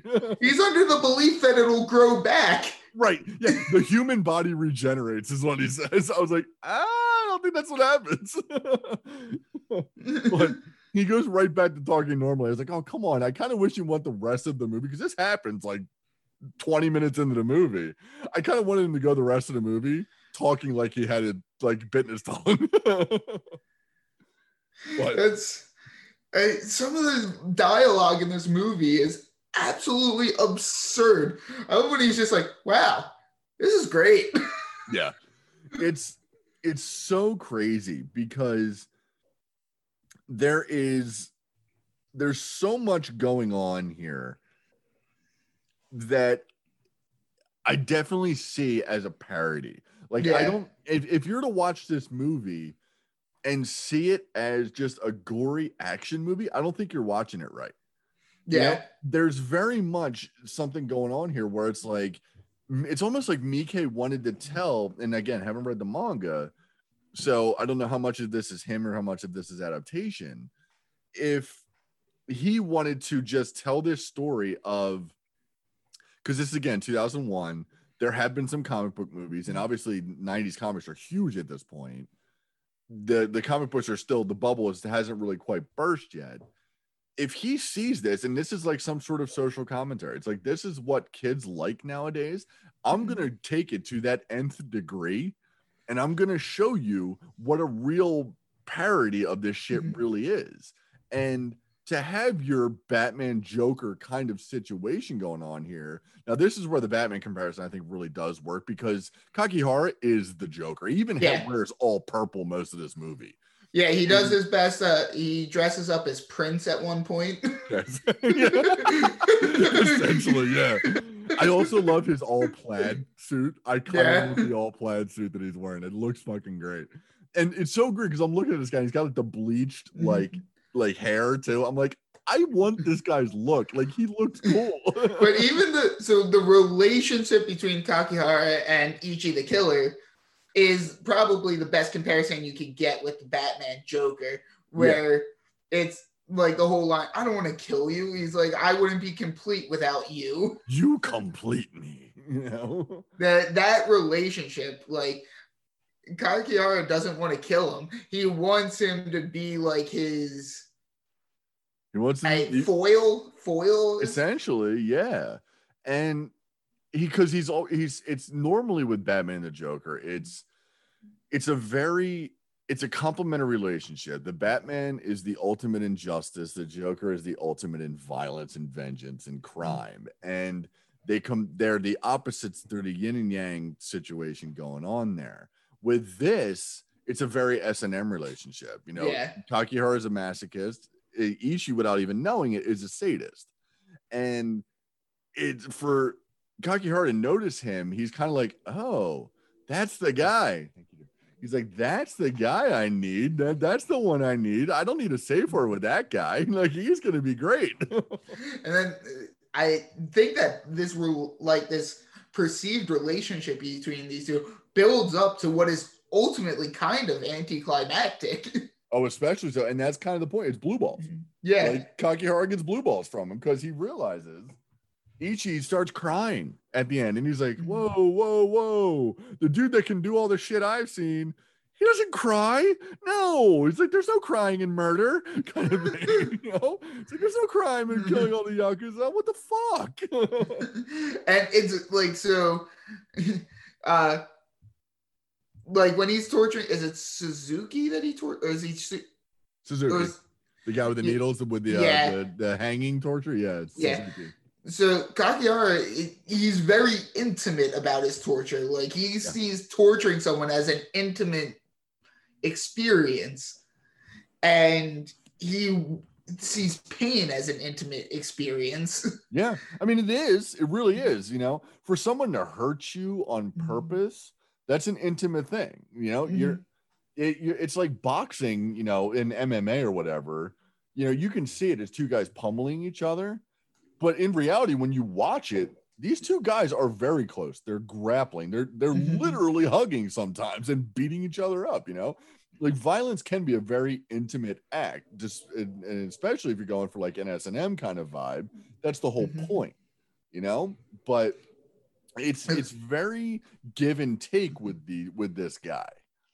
And he's very so one of the lines he says, I'm paraphrasing because it translations everything. He is like, when you're hurting someone, don't focus on the pain that they're feeling. Focus on how giving them that pain makes you feel. Exactly. Yeah. and it's that's kind of like the whole that's like a great nutshell of this movie. You know, he's he wants to focus on the pain he'll receive from Ichi. And it's Mhm. almost like he wants to see from Ichi's perspective how giving that pain to him will feel, you know, but he can never experience it. And we didn't even talk that much about the insane gore in this movie because cutting the tongue off, tip of the fucking iceberg with Yeah, this. that's that's that's nothing compared to what happened. There's an entire room of yakuza who are reduced to body parts and organs at one point. Yeah. Uh, you know, Kakihara really needs to find the. uh I think he'd be happiest if he found the the puzzle box that released the Cenobites. oh, the the Lament Configuration. Yeah. With Hellraiser and get pinhead in there. Yeah. oh yeah, can you imagine the uh the You'd crossover with Kakihara with that? You'd, like they'd come out, they'd be splicing, and he'd be like, "Yes, this is amazing." It would be it would be simultaneously the best Hellraiser movie and the worst. Yeah. because he would love the whole thing the whole time. there would be no pain. There would be no end. You know, the Hellraiser, like Pinhead, would be like, "I have such sights to show you," and he'd be like, "Yeah, yeah, bring it on. It's cool. Let's do it. Let's do this. No safe words here. Let's go. Let's just fucking do this, man. It doesn't matter. Like the pins, I Waiting. want them too. Let's do this. What are we waiting for? We gotta let's start the shit. Let's let's talky. Let's talky. Let's do this. You know, I don't, I don't care, but whatever, dude. Let's just uh, leather, cool, great. You know, stick some pins in my head. Let's go. but it's it's so crazy because there's also the like the little tiny things in this movie. Did you notice the video game they're playing that Ichi plays? no. It's Tekken Tag, baby. I love Tekken Tag. That's one of my favorite video games as a kid. I used to play the shit out of that game. Wait, can we, can we talk about the fact that they have Tekken bowling in that? Yes. Well, that's in two, I think. I think that's in two. No, that was in one. Was it in one? Yeah, because I never played two. Oh, yeah. Tekken Tag 2 is pretty good too. But um I, I didn't like two because you didn't have to unlock any characters. My favorite part of fighting games is unlocking all the characters. That's true. Yeah, that's true. But um, and here's the other thing with this movie is this is the first of the of the well of the three that we watched. The first one with an actual score, like with a soundtrack going to it. Now, the soundtrack is very much like the background beat of Powerman 5000. Like Yeah. this is very much late 90s, early 2000s, like industrial weird pop metal kind of thing. Mhm. Like you like Neo when Neo goes to the club in the Matrix, this is what you hear, you know? Yeah. So, are we saying that the Matrix, uh, hackers, and Ichi the Killer are all related somehow? God, I wish they were. That would be so good. That would be amazing. That'd be a hell of a world to live in. Imagine they wake up uh, either Ichi or Kakihara in the Oh, yeah. Matrix. Whoops. Whoops. Suddenly Agent Smith's on the run, wants Neo's help, kind of thing. Oh shit, what did you do? What did you do? Cocky Kakihara's like, "Come on, Agent Smith, hurt me." like, God damn it. Jump into me. Come on, Neo, jump into me and kill me. Oh, the girl in the red dress. Oh yeah, I got a needle sticking out of her face. How about that? Come on. the, the hackers are going up against Kakihara. yeah, he's the plague. you know? yeah. It's oh, Oh, This- the plague is going up against Kakihara. oh yeah. Yeah, hack the planet. yeah. Kakihara has hacked the planet in a very literal sense. But um, yeah, it's there's so much like and also like the gore in this movie. That's why again, I'll bring it back a circle back again to being a parody. they're the levels of gore in this movie are completely off the charts. Oh yeah. It, it, there's no way they were meant to be realistic. This was meant to be comedic levels of gore in this movie. Yeah, no, I agree with that. Like, you see, uh, just a bit of torture. The guy's like chained up. He has like hooks under his skin. He's he's hitting a needle through him, and he poured boiling water over him. Oil, because he's Oil. making tempura while Oh, yeah. he's torturing him. That is such a fucked up thing to do. you're cooking dinner while you're torturing somebody. Fuck you. That's evil. you know. That's a level of disconnect that only the best torturers have, you know? it's like, oh, I got this guy hanging by hooks six feet away, but I'm I'm kind of craving tempura shrimp. now imagine Hogun had his appetite for torture, and then Hela shows up. He's like, "This could work." this this is perfect. I love this. You know, yeah, shove your swords through me. I don't care. This is great. This could work. yeah, exactly. But it's like, oh, it's it's so crazy because then oh, I'm trying to remember the character. I have it here in my notes that there's a character doing sit-ups at one point saying, I want to fuck, fuck, fuck. I want to fuck, fuck, fuck. Was that Ichi or was that Kakihara? I think it was Ichi. I think it's Ichi, right? Like when I saw that, I was like, oh, this is perfect. Like this is just the right level of insane that you need in this movie. and also every person, like every character in this movie seems to live in a shoebox. Oh yeah. Like all their shit's so small, so small. Now I know the Japanese are a tiny people compared to us giant Americans, but this was almost again comedic levels of tiny. well, I was looking at traveling in Japan, like hotel rooms over there. It's like one twin bed in a very small room, and yeah, they they they cannot handle our gigantic American sensibilities. I guess. it's a, a different lifestyle. Oh, absolutely. Yeah, it's it's the very definition of East versus West. You know, Yeah. it's it's very much two very different cultures, and with their movies, uh, it it shows like it really does. And whether we're talking about Studio Ghibli, where animated characters like the the quote unquote villains aren't even technically villains in that. Mhm. And whereas you look at our animated villains, they're villains, you know, Scar, Jafar, you know, all of our e- even in Toy Story, like Lotso, you know, they're they're all punished in some way, and evil does not prevail, and they don't have a good time at the end of the movie. I still argue that uh, Sid didn't deserve what came to him. Yeah. Well, yeah, he's traumatized, but then he is a well-adjusted member of society. He's a garbage man later, so he's he's he's fine. But when it comes to horror movies, Japanese horror is very much more along the lines of like the spiritual ghost haunting, ghost revenge ghost movies. And whereas American horror, we have those aspects of movies, but mm-hmm. we're much more slasher flicks. Those were that was our heyday. That's the American heyday of horror. And Slasher flicks. Japanese even does the gore better than us. Absolutely. Though some of the CGI in this movie, like when you see the guy get his head split in half, that was that looked Well, bad. it was 2001. You know, it Yeah. probably wouldn't look great if we did it either. But, you know, when it comes to like American horror, it's like kill the hot babysitters, kill the hot teens, have the psychomaniac with the weapon completely slash the shit out of him. Or if you're getting later 2000s or even that, it's like whatever the goriest way to kill somebody is, just do it for the sake of it being a gory kill. You know, it's revenge usually Mhm. and it's usually somebody putting somebody through a torture rack for some obscure reason, you know, like Jigsaw, like, oh, my wife's health clinic was brutalized by a gang member, and I, my mm-hmm. wife lost her, like by a drug addict. My wife lost her baby. Like, oh, that's why I'm gonna set off because you can't help these people. You can only hope to torture them, you know.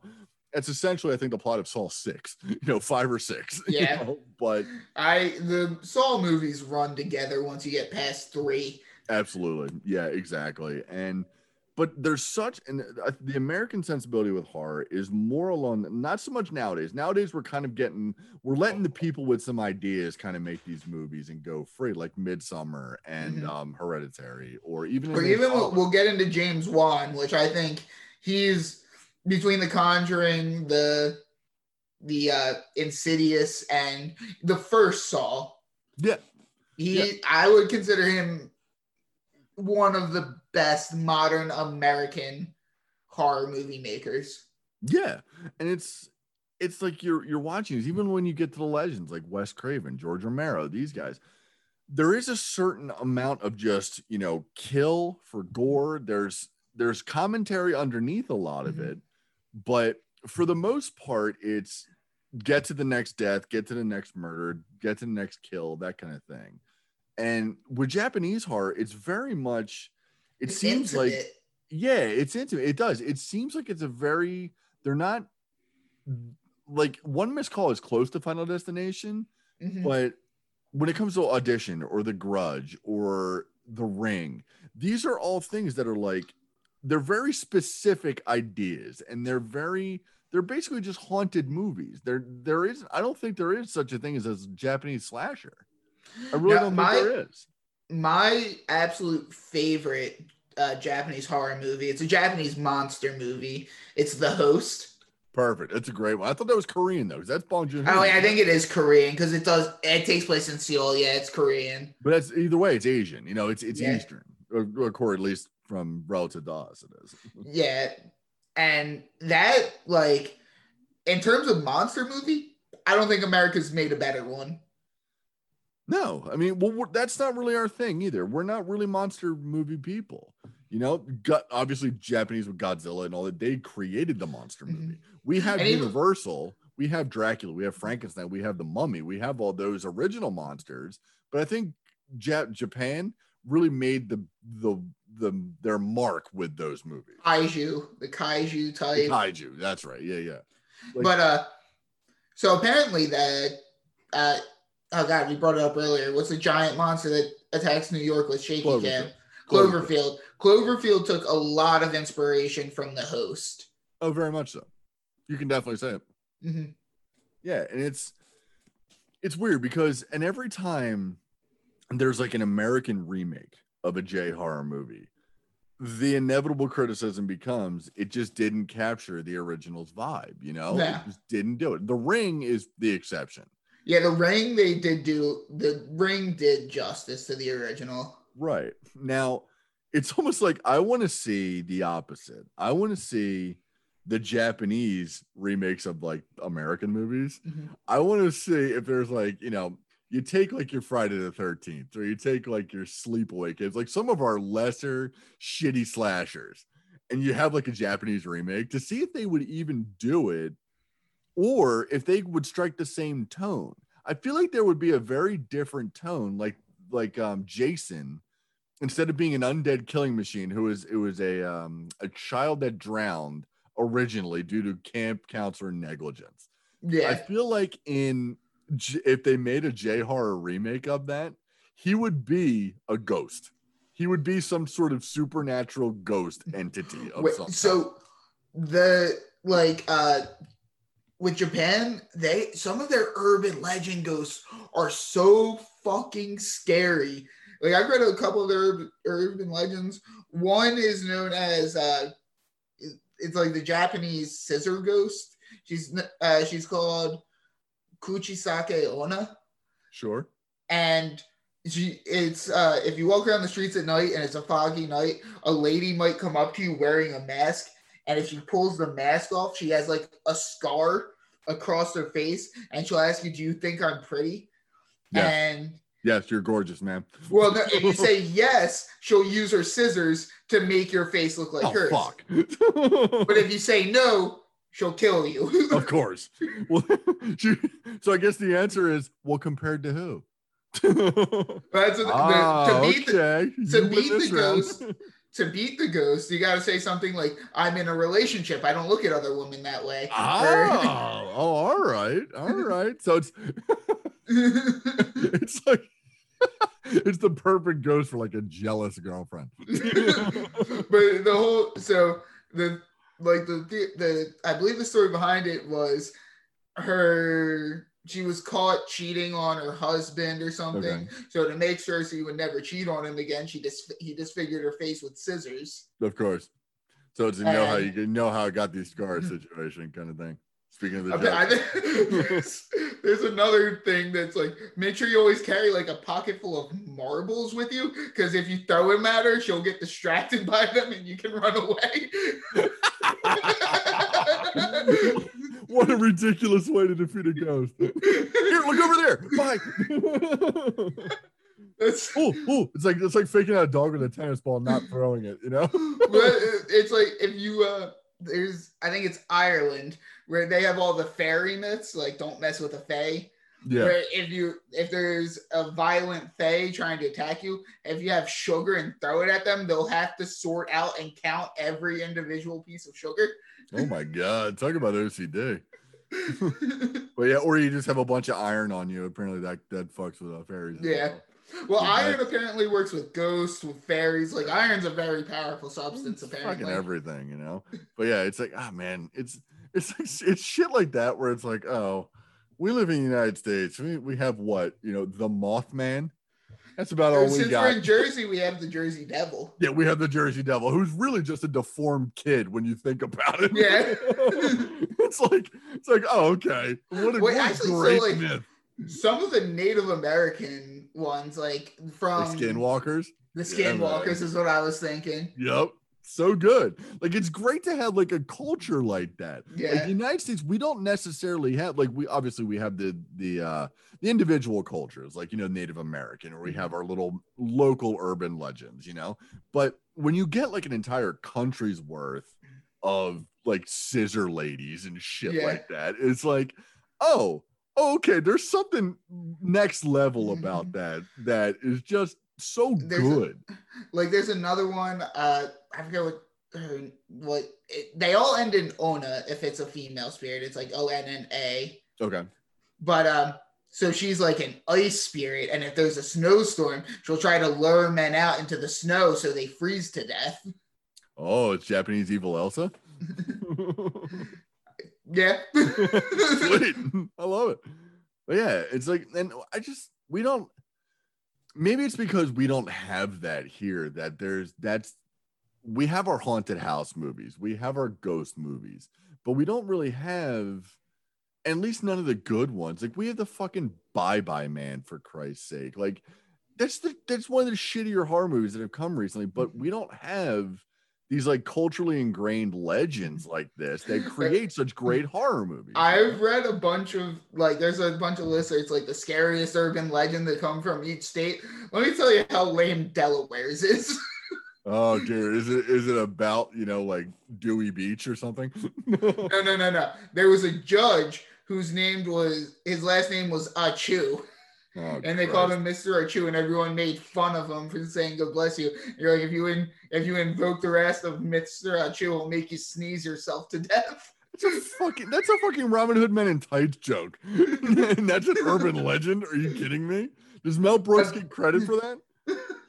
I think Pennsylvania had a guy that was like he was known as like the glowing man that like would walk around at night and people see the glowing guy.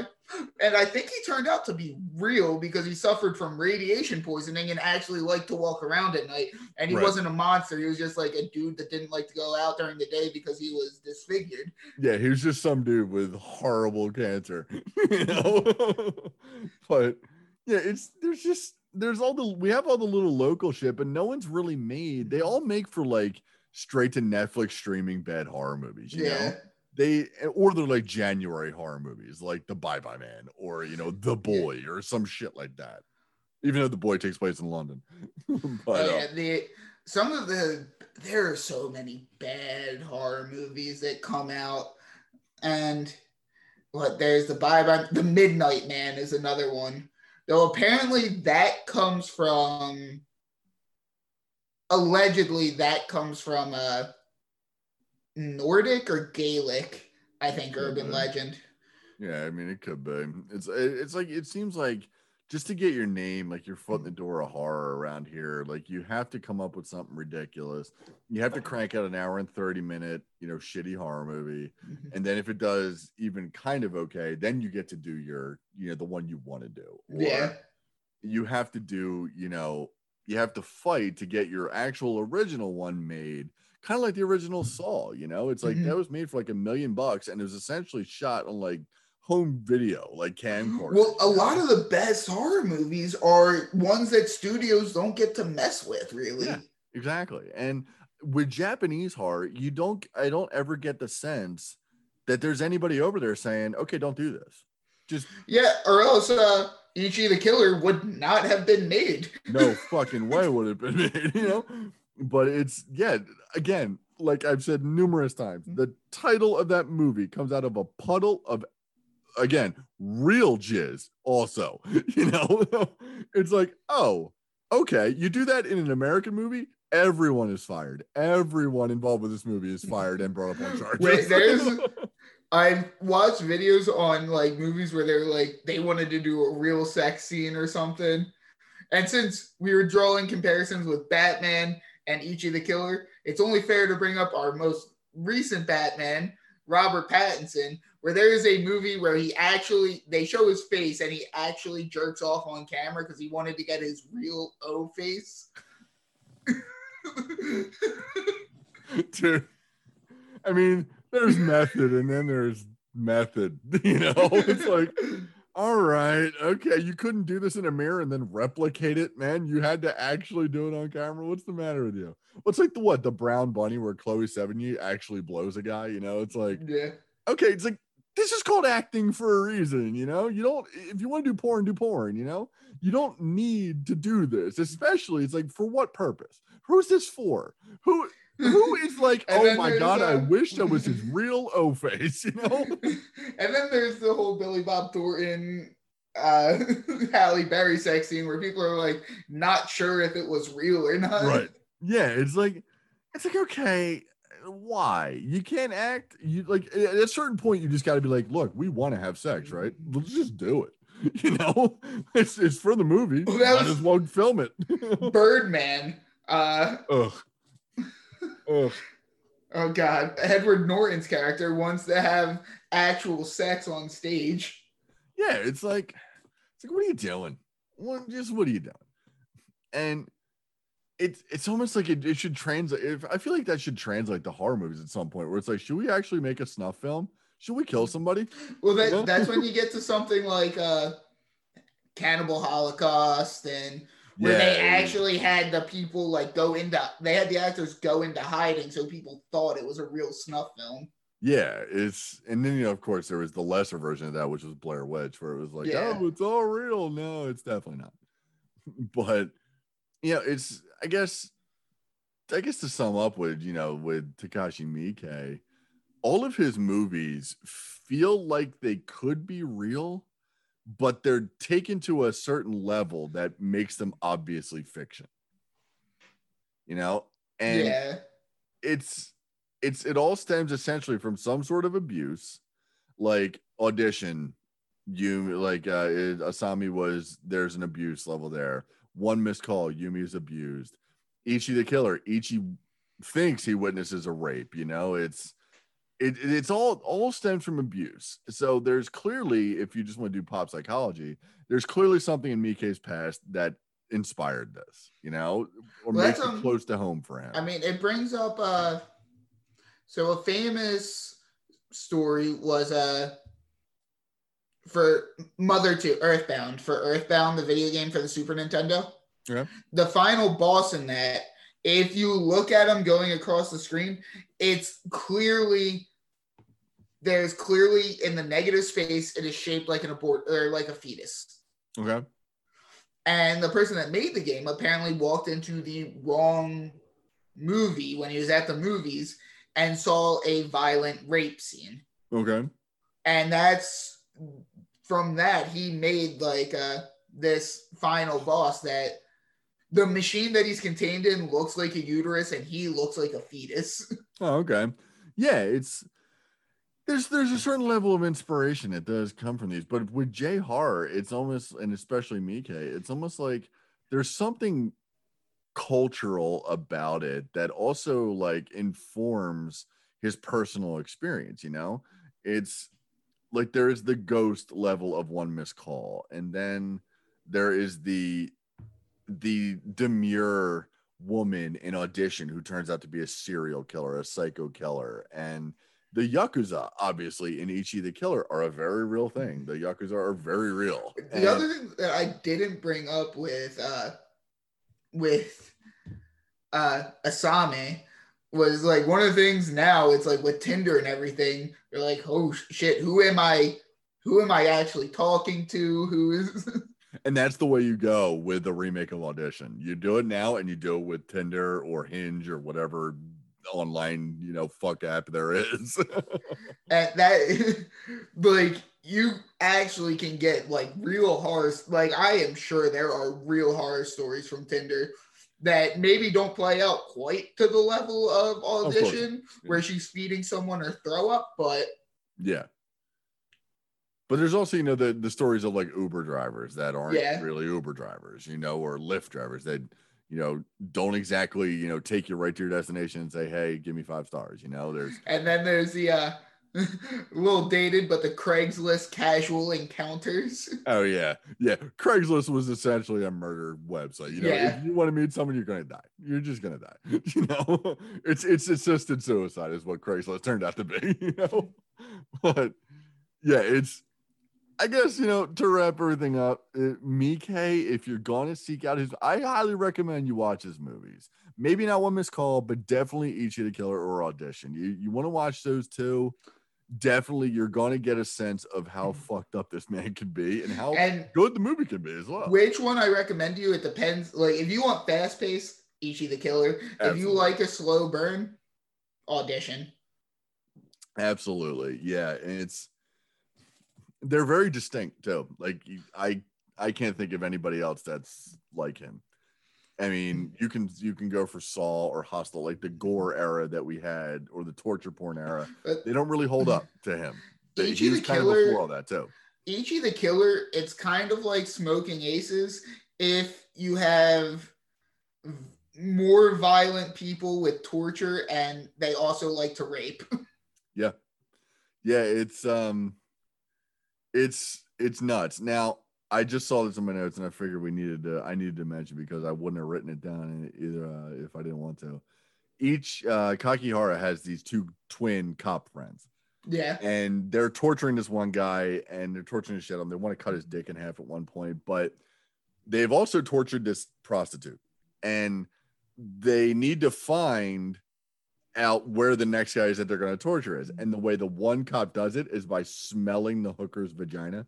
Yeah. And then he suddenly knows where the dude is. That's something that is just another that it's that next level that differentiates Mike from everybody else. It's like he yeah, he is willing to push the boundaries to like to that 18 out of 10. Yeah, to that, you know, he's pushing boundaries to like jizz, jizz titles coming out of jizz implants and guys, you know, performing like bloodhound duties on a hooker vagina. You know, that's now, to really, to quote me, and to really appreciate a Miike movie, you're gonna have to get okay with a lot of things really quick. exactly, exactly, and I think that's I think that's a great summary of Takashi Miike. But um, all right, so that's been Takashi Miike for this week. Uh, next week, Mike, we roll on with horror, and uh, we are talking about James Wan. We've brought him up a bunch of times tonight. We've actually brought up the three movies we're going to be watching. So I'm pretty excited about mm-hmm. that. Now, until that time, where can people find us on the internet? All right, our social media. We have Facebook and Instagram. We are the Happy, we are Happy Hour Films podcast on both. Please give us a follow. We we always message back. We always answer comments back. We love to talk to people that listen. Um, we are on Spotify. We are on Apple Podcasts. Which uh, we are on Anchor, and we're approaching the 800 listen mark. Nice, awesome. Yeah, that's pretty great. Yeah, and we're up about 215 something or other on uh, followers on Facebook, so that's pretty good. So the the following is growing. So please follow us. We follow back. Uh, yeah message us, comment on our posts. We love talking to everyone. It's great. Yeah, we will engage with with the internet folk. We love to do it. a lot of people like to avoid it, but we love to engage. And uh so yeah, we'll definitely be doing that. And like we said, next week we'll go James Wan. And uh I think I think that's going to be a little bit easier to talk about as opposed to Oh, definitely. as Well, opposed James, to Takashi here. James Wan is uh he's definitely one of the most recognizable modern horror minds. and and just modern action. Hell, he did what? A um, he did uh Aquaman, right? Isn't that Yeah. And he did a Fast and the Furious as well. Well, obviously, we won't be talking about those because they're not technically horror movies. I mean, depending on how you feel about Fast and Furious, it's not. But It's, uh, and uh depending on how you feel about uh Amber Heard for Yeah. Aquaman. yeah, if you're Johnny Depp, that might be a horror movie. But um, so until that time, as as we see, uh, we meet again next week. Uh, I have been Ross Bacon, I've been Mike McWigan. and we'll see you guys next time. So long.